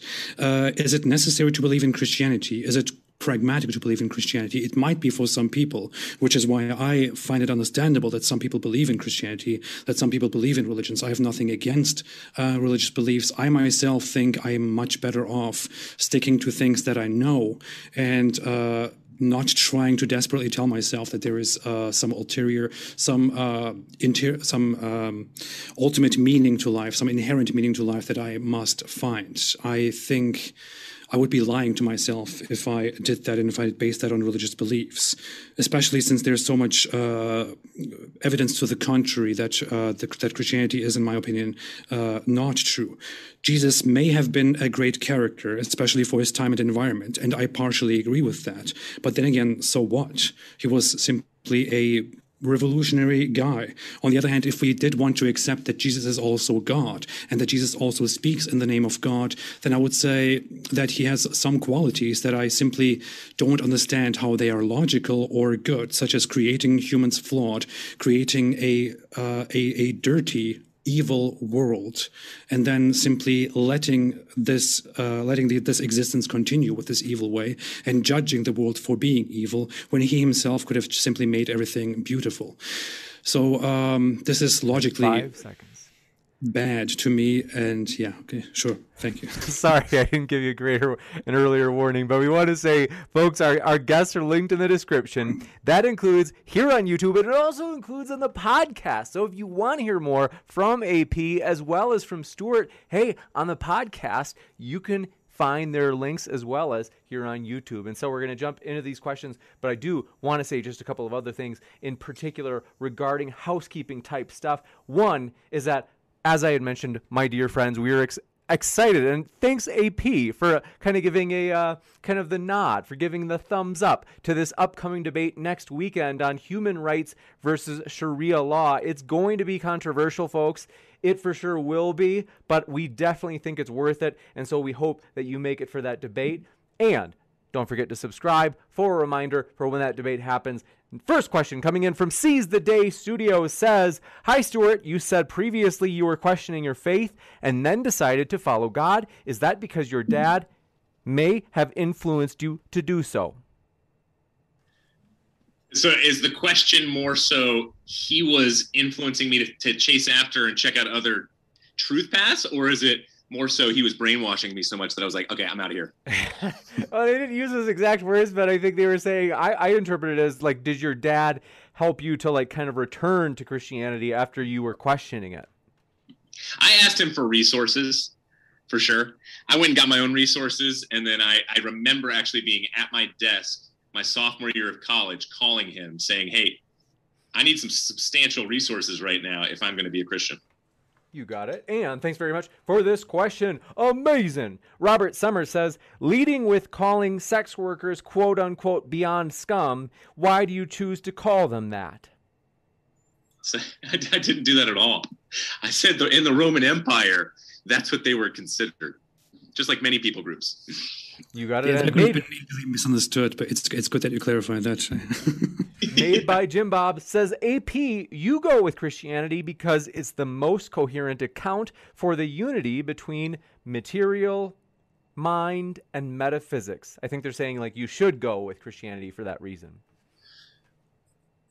I, I don't understand why. I mean, I, I, I really don't understand why. I disagree with that. I think um, there are better explanations elsewhere, and actually. Um, studying psychology and uh, studying neuroscience, which I have uh, very much done to certain extents over the last uh, two years, I feel like uh, we have much better explanations outside of Christianity uh, when it comes to this reality.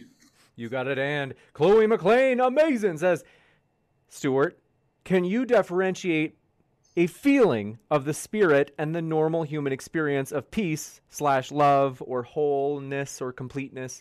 Or is it that only God can give you that? No.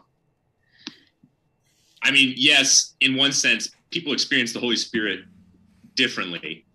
Some it's more of a feeling than others, they would claim. I, that also gets into denominational differences many of my charismatic friends would say when they get their hands high in the air, they feel, feel a type of warmth in their palms. I do not get that. So it's different for people. And I, I wouldn't want to measure it scientifically. I think we'd run into all different sorts of problems if we did. You got it. And thank you very much for this question. From Joel Nelson says, Stuart, how do you deal with Matt saying Jesus was born during Herod's rule, but Luke says it was when Judea became part of Syria? Those events are 10 years apart. I don't know. Good question. Matt has not asked me that. And this one coming in from Chloe McLean says, James, say amazing, please. Amazing. Thanks for your super sticker, Doubting Thomas as well. And Contrarian 420 says, Stuart, how do you square up the infallibility of the Bible with all the fallen hands that have altered and edited it through history? Well, so this is a better one for AP probably than me, because if you look at the Quran, where you're getting word for, for word from Allah, versus the Bible, which I believe in infallibility, and I don't believe in inerrancy, and I think it is through human hands. It's exactly right. Where you do have, like Bart Ehrman talks about, 400,000 variations. Fortunately, those variations do not in any way take away from the main thrust of different verses or even chapters of Scripture and then I think if you look at the scribes, especially the monastic scribes, how they transmitted classical, Greek, and Roman works, they were the only ones relied upon. So not just the Holy Scriptures, but also any any work from that period. And so we are fully trusting the monastic Christian monks to do this for us. And so, yes, do I think there's screw ups? Absolutely. But do I think overall it's transmitted in a way that makes sense and is the integrity of it is still there? Yes. I don't know why you would ask me about the Quran. I think the Quran is a bunch of garbage. But Next up, thanks for your question. now we know where you stand. And Nephilim Free says, Thanks for what you do, James. Thank you, Nephilim Free, for your support, as well as Mike Q922. Appreciate your support, as well as Spider the Ateo. Thanks for your super sticker, too. And Chloe McLean says, Stuart, do you think that people of other faiths don't have personal relationships with their deity, or that their their deities aren't as quote unquote good, good being subjective? Yeah, we would have to compare deities to themselves. I wouldn't want to make a general sweeping statement. I would say too, no, I think I mean, look, when I've studied Buddhism, even though I, the oneness, the getting over ego. There's so many similarities with Buddhism and Christianity. I think you can have a type of experience with the mother tree or or coming into this all soul in a way I, I personally have where I found this peace that that AP was talking about. So so no, I think you can have a personal relationship in a way where the feelings perhaps are just as peaceful at times than than who, who I believe to be the true God, Jesus Christ.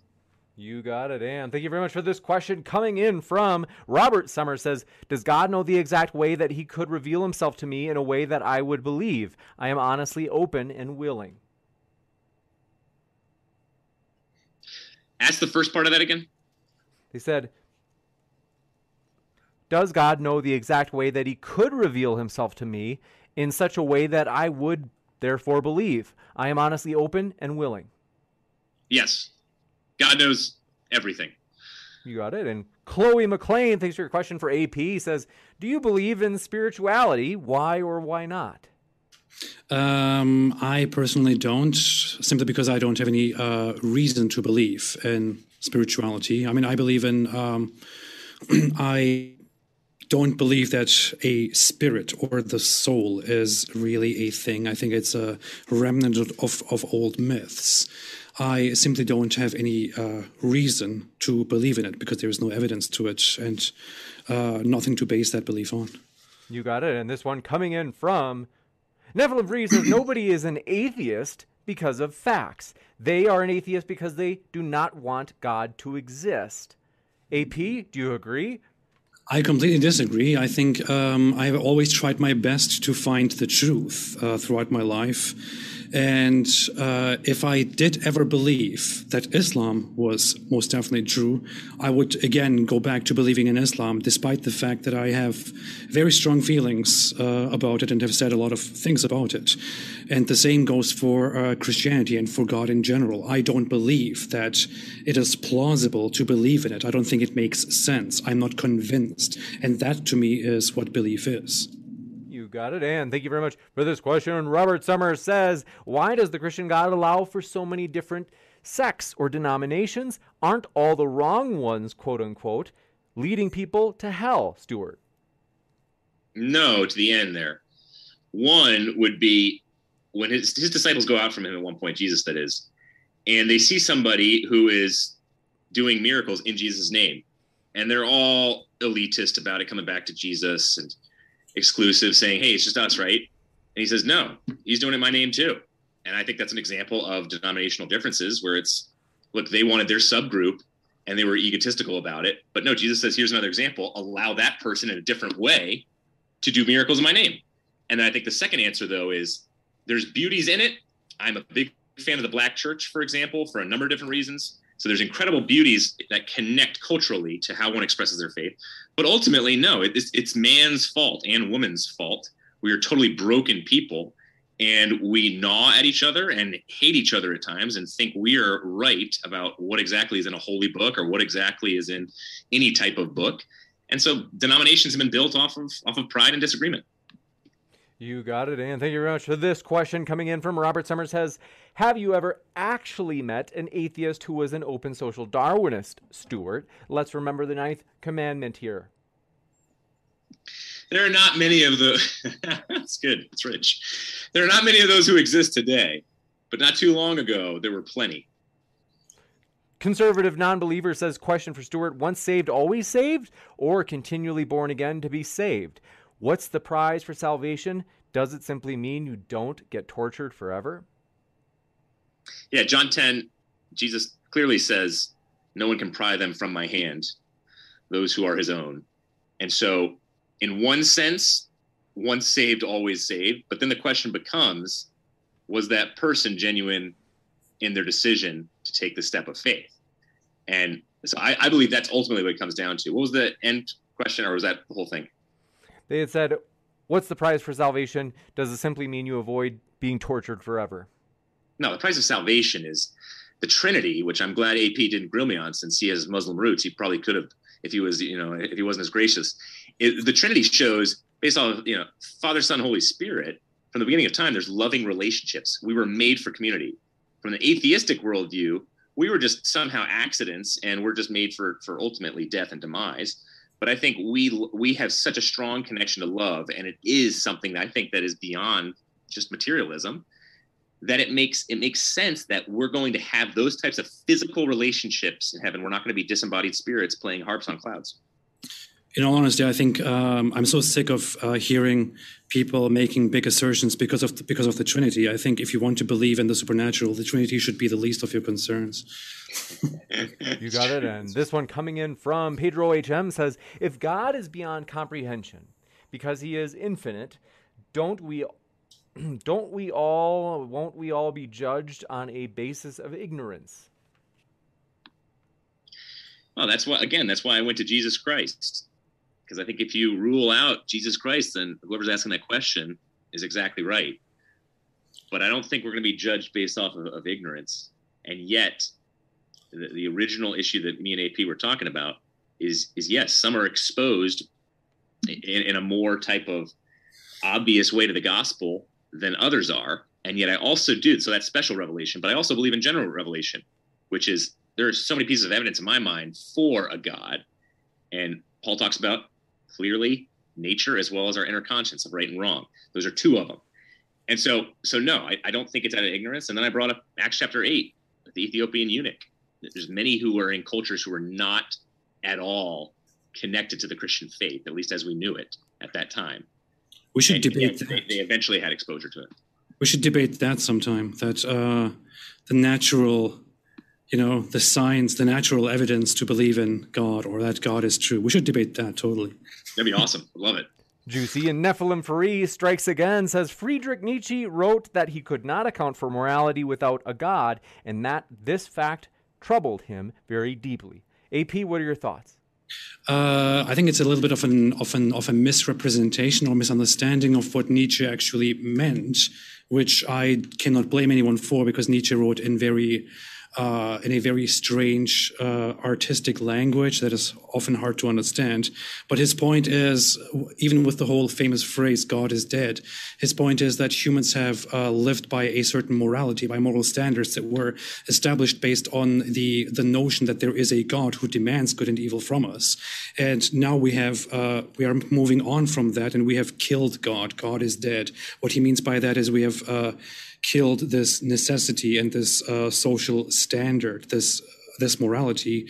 But what he also uh, says about that is that there is no such inherent morality, no good and evil. This was an intention. It is now up to the humans, to the free spirits, to move on from that and to build a new world with uh, their own morality based on uh, human strength and all that. But that's a very complicated topic. You got it. And thank you very much for this question. EndoXD says, What about the fourth L? Namely, what if Jesus was a legend? The amount of literary techniques, stolen aspects from mystery cults, Zoroastrianism, etc. Is Jesus just another dying and rising person or Savior God? Well, that, so that gets into would be messiahs. Within oh gosh, 150 years, I want to say, before Jesus' death and resurrection, there were tons of would be messiahs.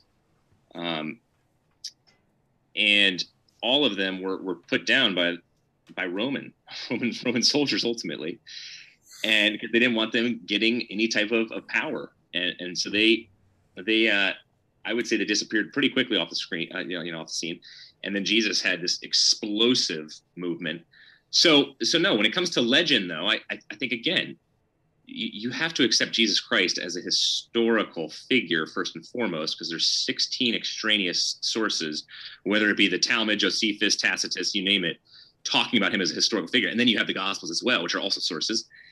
And so, historical figure, and then on top of that, you have this accounts of all these would-be messiahs who were put down, and then all of a sudden Jesus, very practical, realistic that he did these things and and things jumped off the page. But then you got the eyewitness testimony, the oral tradition, and then later on, the gospels that were written. And so they're too close to the to the life of Jesus to form to be legend. Again, if Dan Brown was right, and it was 150 to 500 years after that the, the manuscript evidence that we have that that kind of length between the actual death, resurrection, and those written, then that would be legend. But they're too close. you events. got it. And Thanks very much. Robert Summer says, What is your metric that you are using to measure if the human heart is getting better or not? My bet is you say, quote unquote, look around. well, so yeah, I, I, uh, secular people say reason will be good enough. We can just reason our ways to to getting along together and to doing great things for this world. And I don't think that's true. I think if you put anybody in a prisoner of war camp or anybody in a tense situation, even in their own home life, reason is not going to get you through difficult relationships, even divorce or anything like this. No, it's it's about the human heart. Is the human heart going to change or not? And no type of educational system, no type of government has been able to change the human heart. There's no way we can obviously weigh the metric of it. It's ultimately God who knows our, our hearts. And that's why I think the Christian faith makes the most sense in terms of turning over self, Holy Spirit having impact, and then living out Jesus' ethics. That works on the human heart, unlike anything else. You got it. This one coming in from Headless Chicken says, just dropping you some change because I appreciate what you're doing. Thanks so much. And says, keep up the good work. Appreciate your support. And Want to say all credit to the speakers who are linked in the description, and that includes in the podcast, folks. If you want to hear more from AP and Stuart, you better click on those links. I mean, what are you waiting for? This one coming in from pseudonym says, quote unquote, agreed atheist make a lot of assumptions, unquote. According, they say uh, they're quoting the atheist. I'm confused. Do either of you understand that? Uh, I think that's a little bit of a uh, jab at me because Stuart earlier said that when I brought up the fact that, um, or when I assert that uh, religion requires a big leap of faith, Stuart said that atheists also make uh, big leaps of faith. And I said, I agree. Atheists do make a lot of leaps of faith. They also make a lot of uh, um, inferences. And I think that's what this person is referring to. Gotcha. All right. And then thank you very much for this question coming in from Robert Summers says, Stuart, do you know for a fact who wrote the Gospels? Oh, nobody knows for fact. I think you should read Peter S. Williams. I think he's the best on it. Uh, his most recent book is "Are the Gospels Reliable?" and I think digging into whether they were historical figures. I mean, why would why would Luke, for example, fabricate if he didn't have that type of close relationship? He wasn't one of the disciples, fabricate what he was writing. He was a doctor. He's an upstanding man. He's brilliant. And so why would they use Luke? Why wouldn't they get somebody else who was really known, who was really close to Christ? Is just one example, and there's many of those.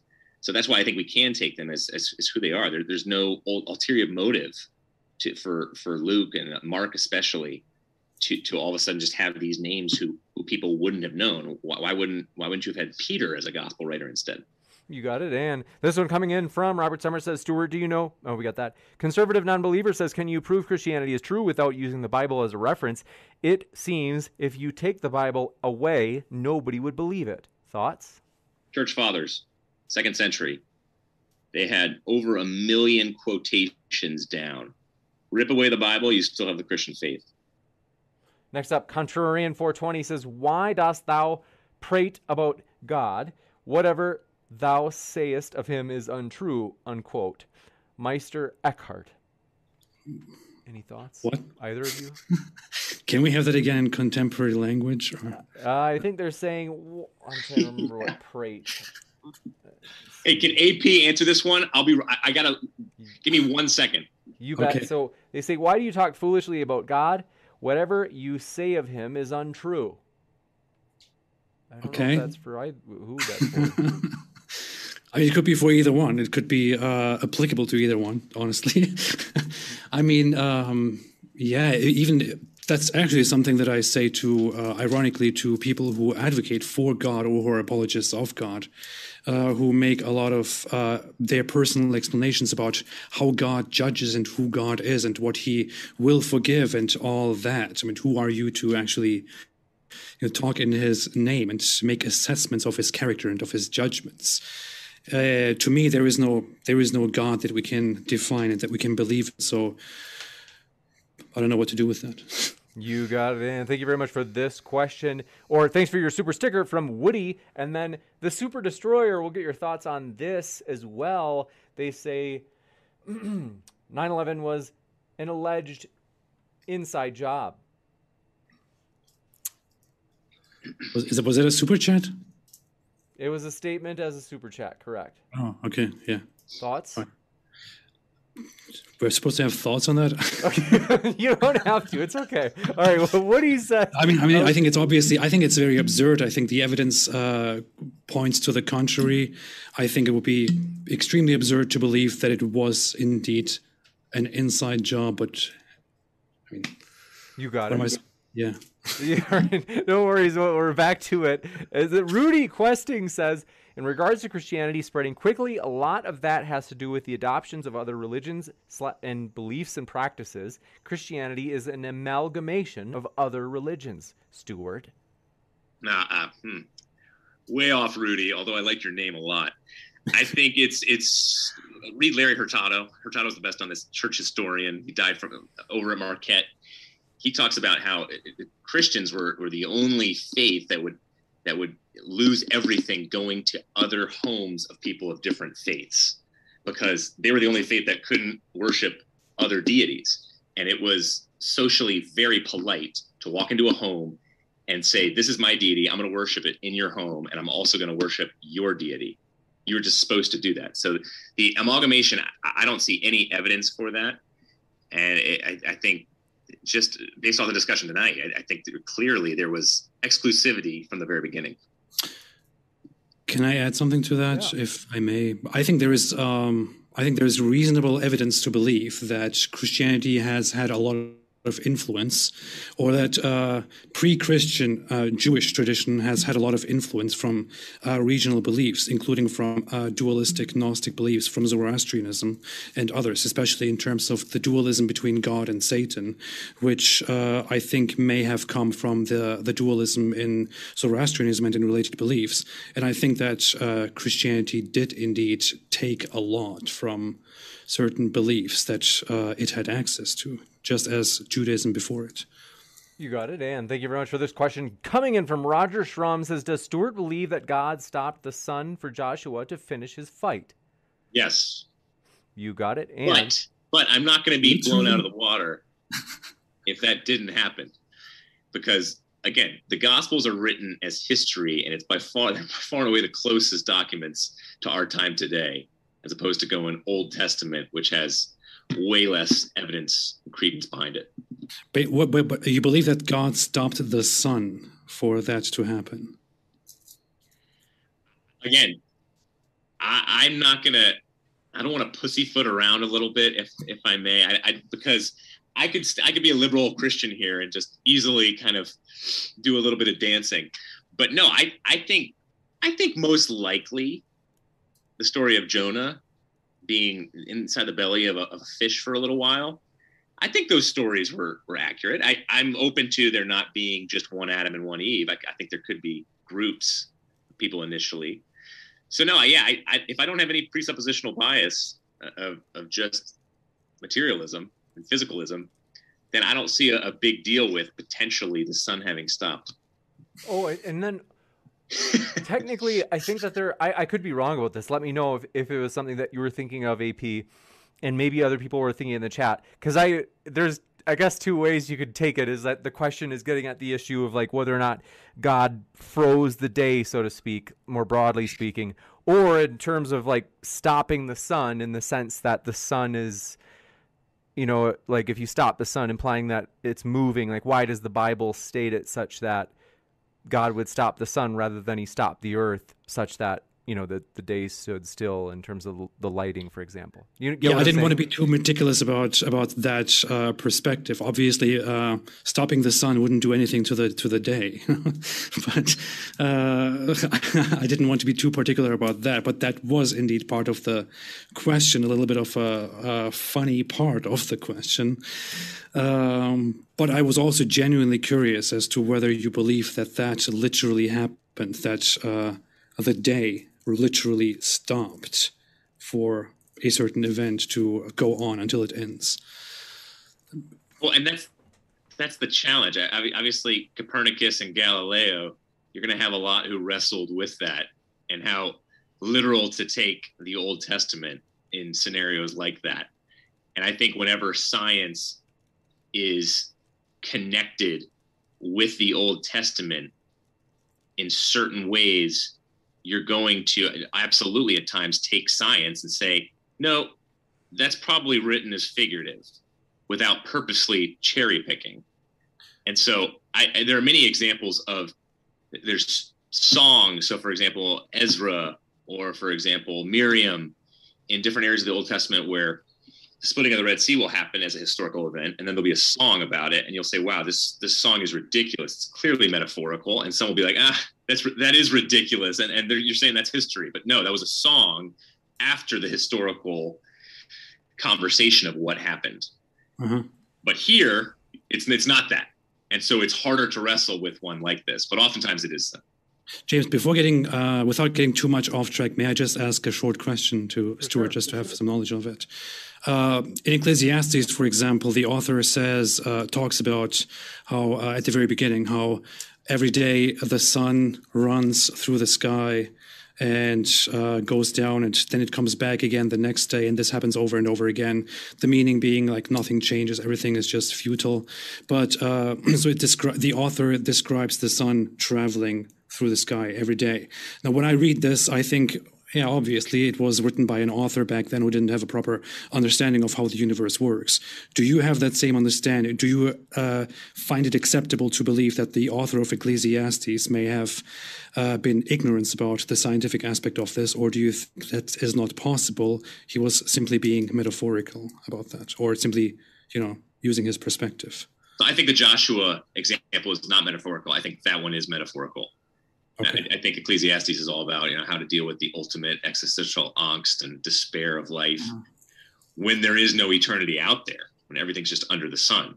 Mm-hmm. And I would push Ecclesiastes up to the very first book of the Bible because it's asking those types of hard questions, kind of like we are tonight in terms of worldview kind of questions.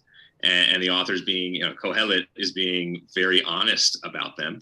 And I love that you have him as a character saying, look, this is me for a long, long time. And then all of a sudden I started to realize, wow, if I shift my worldview here, it changes a little bit. Like Leo Tolstoy, when he went into an emotional breakdown, when he mm-hmm. started to realize things were breaking in on him in terms of, wow, my life's not going to last forever. My books are not going to last forever. They're just going to burn. So what's it all worth? And so I think that's what he's doing there too in terms of the sun.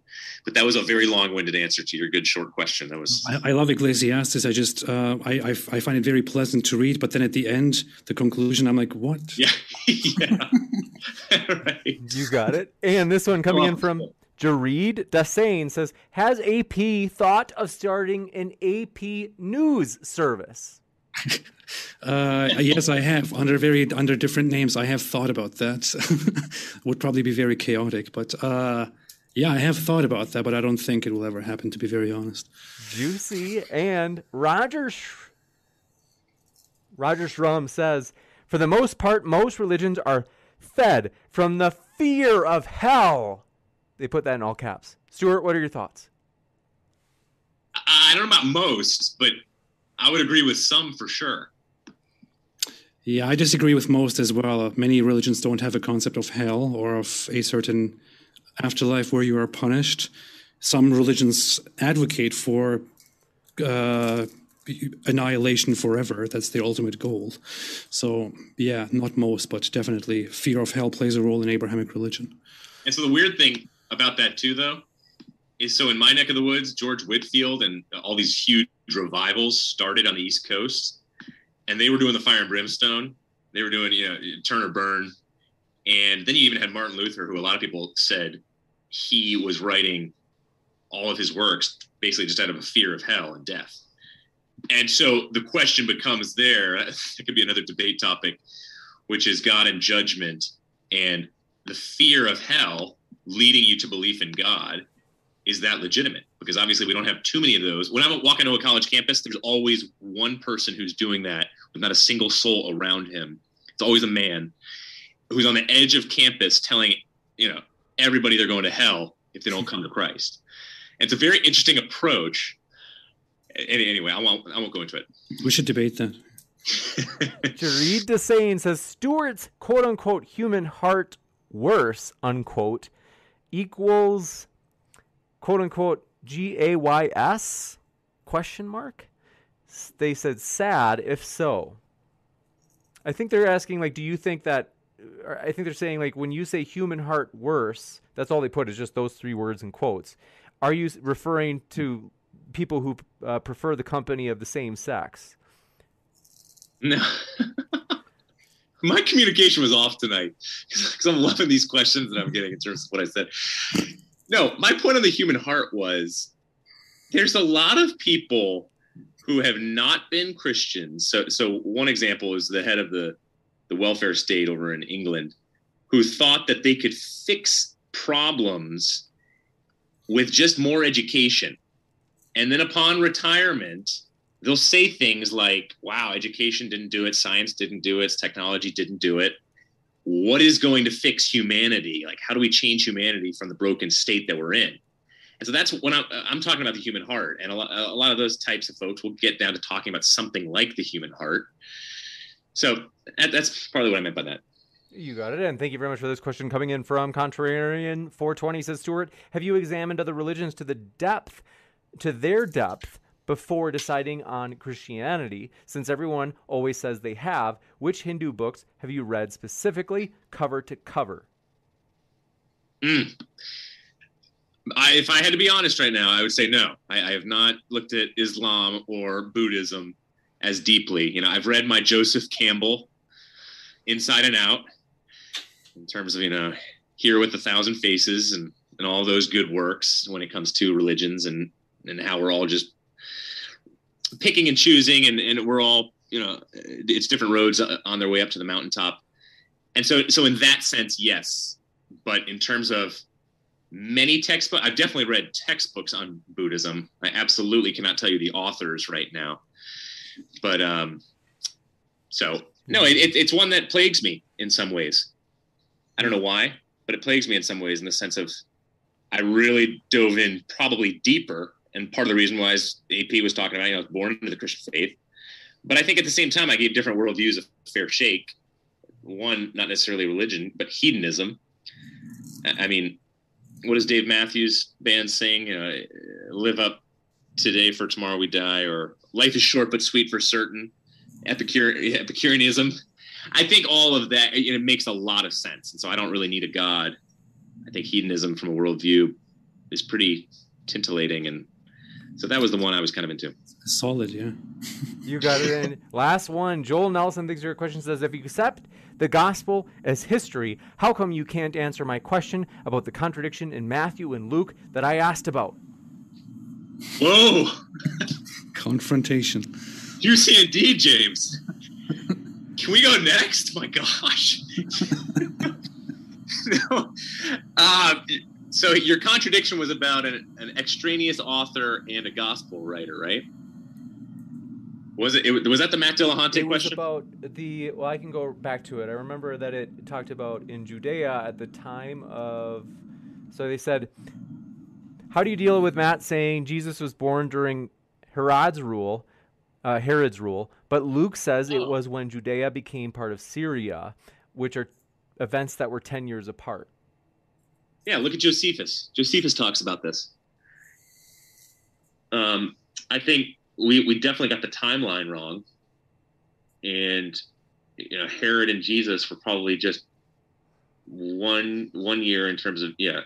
I, I think the four BC and the three BC is what you need to look at, and um, I'm not going to go much deeper than that right now, but I can tell you too. I think for a lot of these contradictions, in 2,000 years, Christianity has not been upended even close by one single contradiction and there's an answer for all of them. And um, I think you also all, always have to keep into in consider, really consideration how monks did get a good amount of stuff right, but also a good amount of stuff wrong, but not the essentials. No. There's one thing that I have to point out. I don't I don't want to say this, but uh, it it caught my attention when you said that there was no contradiction in 2,000 years. You are aware that Muslims are saying the same thing, right? yes, they are. It's a good point. and they are literally saying the same thing all the time, and I have to deal with that. Like mm. there is no single contradiction in, in the Quran. Nobody has ever proven it wrong. There is an explanation to every single thing juicy. And we do hope to have you back, AP. I know that you are looking for debates with Muslim speakers or debaters. And so I am looking, believe me, I even maybe have a lead, a potential lead, but more about that later. But yeah, I want to say I don't have much hope, to be honest. it is. It's it's not easy. You know, I did a poll during the, the debate in the live chat. I put, and I kind of guessed for some reason, I thought maybe some of your haters would be here, AP. I, I thought maybe there'd be some Muslims who don't like AP who are here. So I put as an option, I put Christian, atheist, Muslim, and then I lumped all the Eastern ones in together. Sorry, guys. But uh, long story short, it was 57% atheist is about 35 or so percent Christian, and then very, very small for both, actually, very small for Eastern religions, and zero for Muslims. There are no, no Muslims in the audience. I, am like, I'm oh seriously oh my amazed. So I didn't expect that at all, to be honest. I, like I said, I thought at least we'd have some of your haters that follow, you know, they'd follow you here, AP, to give you trouble. But no, I don't. But anyway, we want to say our guests are linked to the description, so you can follow them. If you've been listening tonight and you're like, I want to hear more from this person, you can follow them to their links, which are in the description box, and that includes at the podcast. So I want to encourage you folks to check out these guys. We really do appreciate them and get to know them, become friends with them. We really enjoyed them. They're awesome guys. So I want to say thank you, AP and Stuart. It's been a true pleasure having you on tonight. Thank you so much. I really appreciate it. It was a very uh, nice conversation. It was a great pleasure to me. And I would love to come back for more debates with Stuart as well. Absolutely. Thank you, James. You were, you were on point as usual, and AP stretched uh, my mind for sure. Juicy. I'm glad. When you need mealtime inspiration, it's worth shopping Kroger, where you'll find over 30,000 mouthwatering choices that excite your inner foodie. And no matter what tasty choice you make, you'll enjoy our everyday low prices, plus extra ways to save, like digital coupons worth over $600 each week. You can also save up to $1 off per gallon at the pump with fuel points. More savings and more inspiring flavors make shopping Kroger worth it every time. Kroger, fresh for everyone. Fuel restrictions apply. Save big on brunch for mom, all in the Kroger app. Get 16 ounce packs of flavorful Angus 90% lean ground sirloin for $4.99 each with a digital coupon. Then buy two get two free on 12 packs of delicious Coca Cola, Pepsi, or 7UP, all with your card. Shop these deals at your local Kroger today or tap the screen now to download the Kroger app to save big today. Kroger, fresh for everyone. Prices and product availability subject to change. Restrictions apply. See site for details.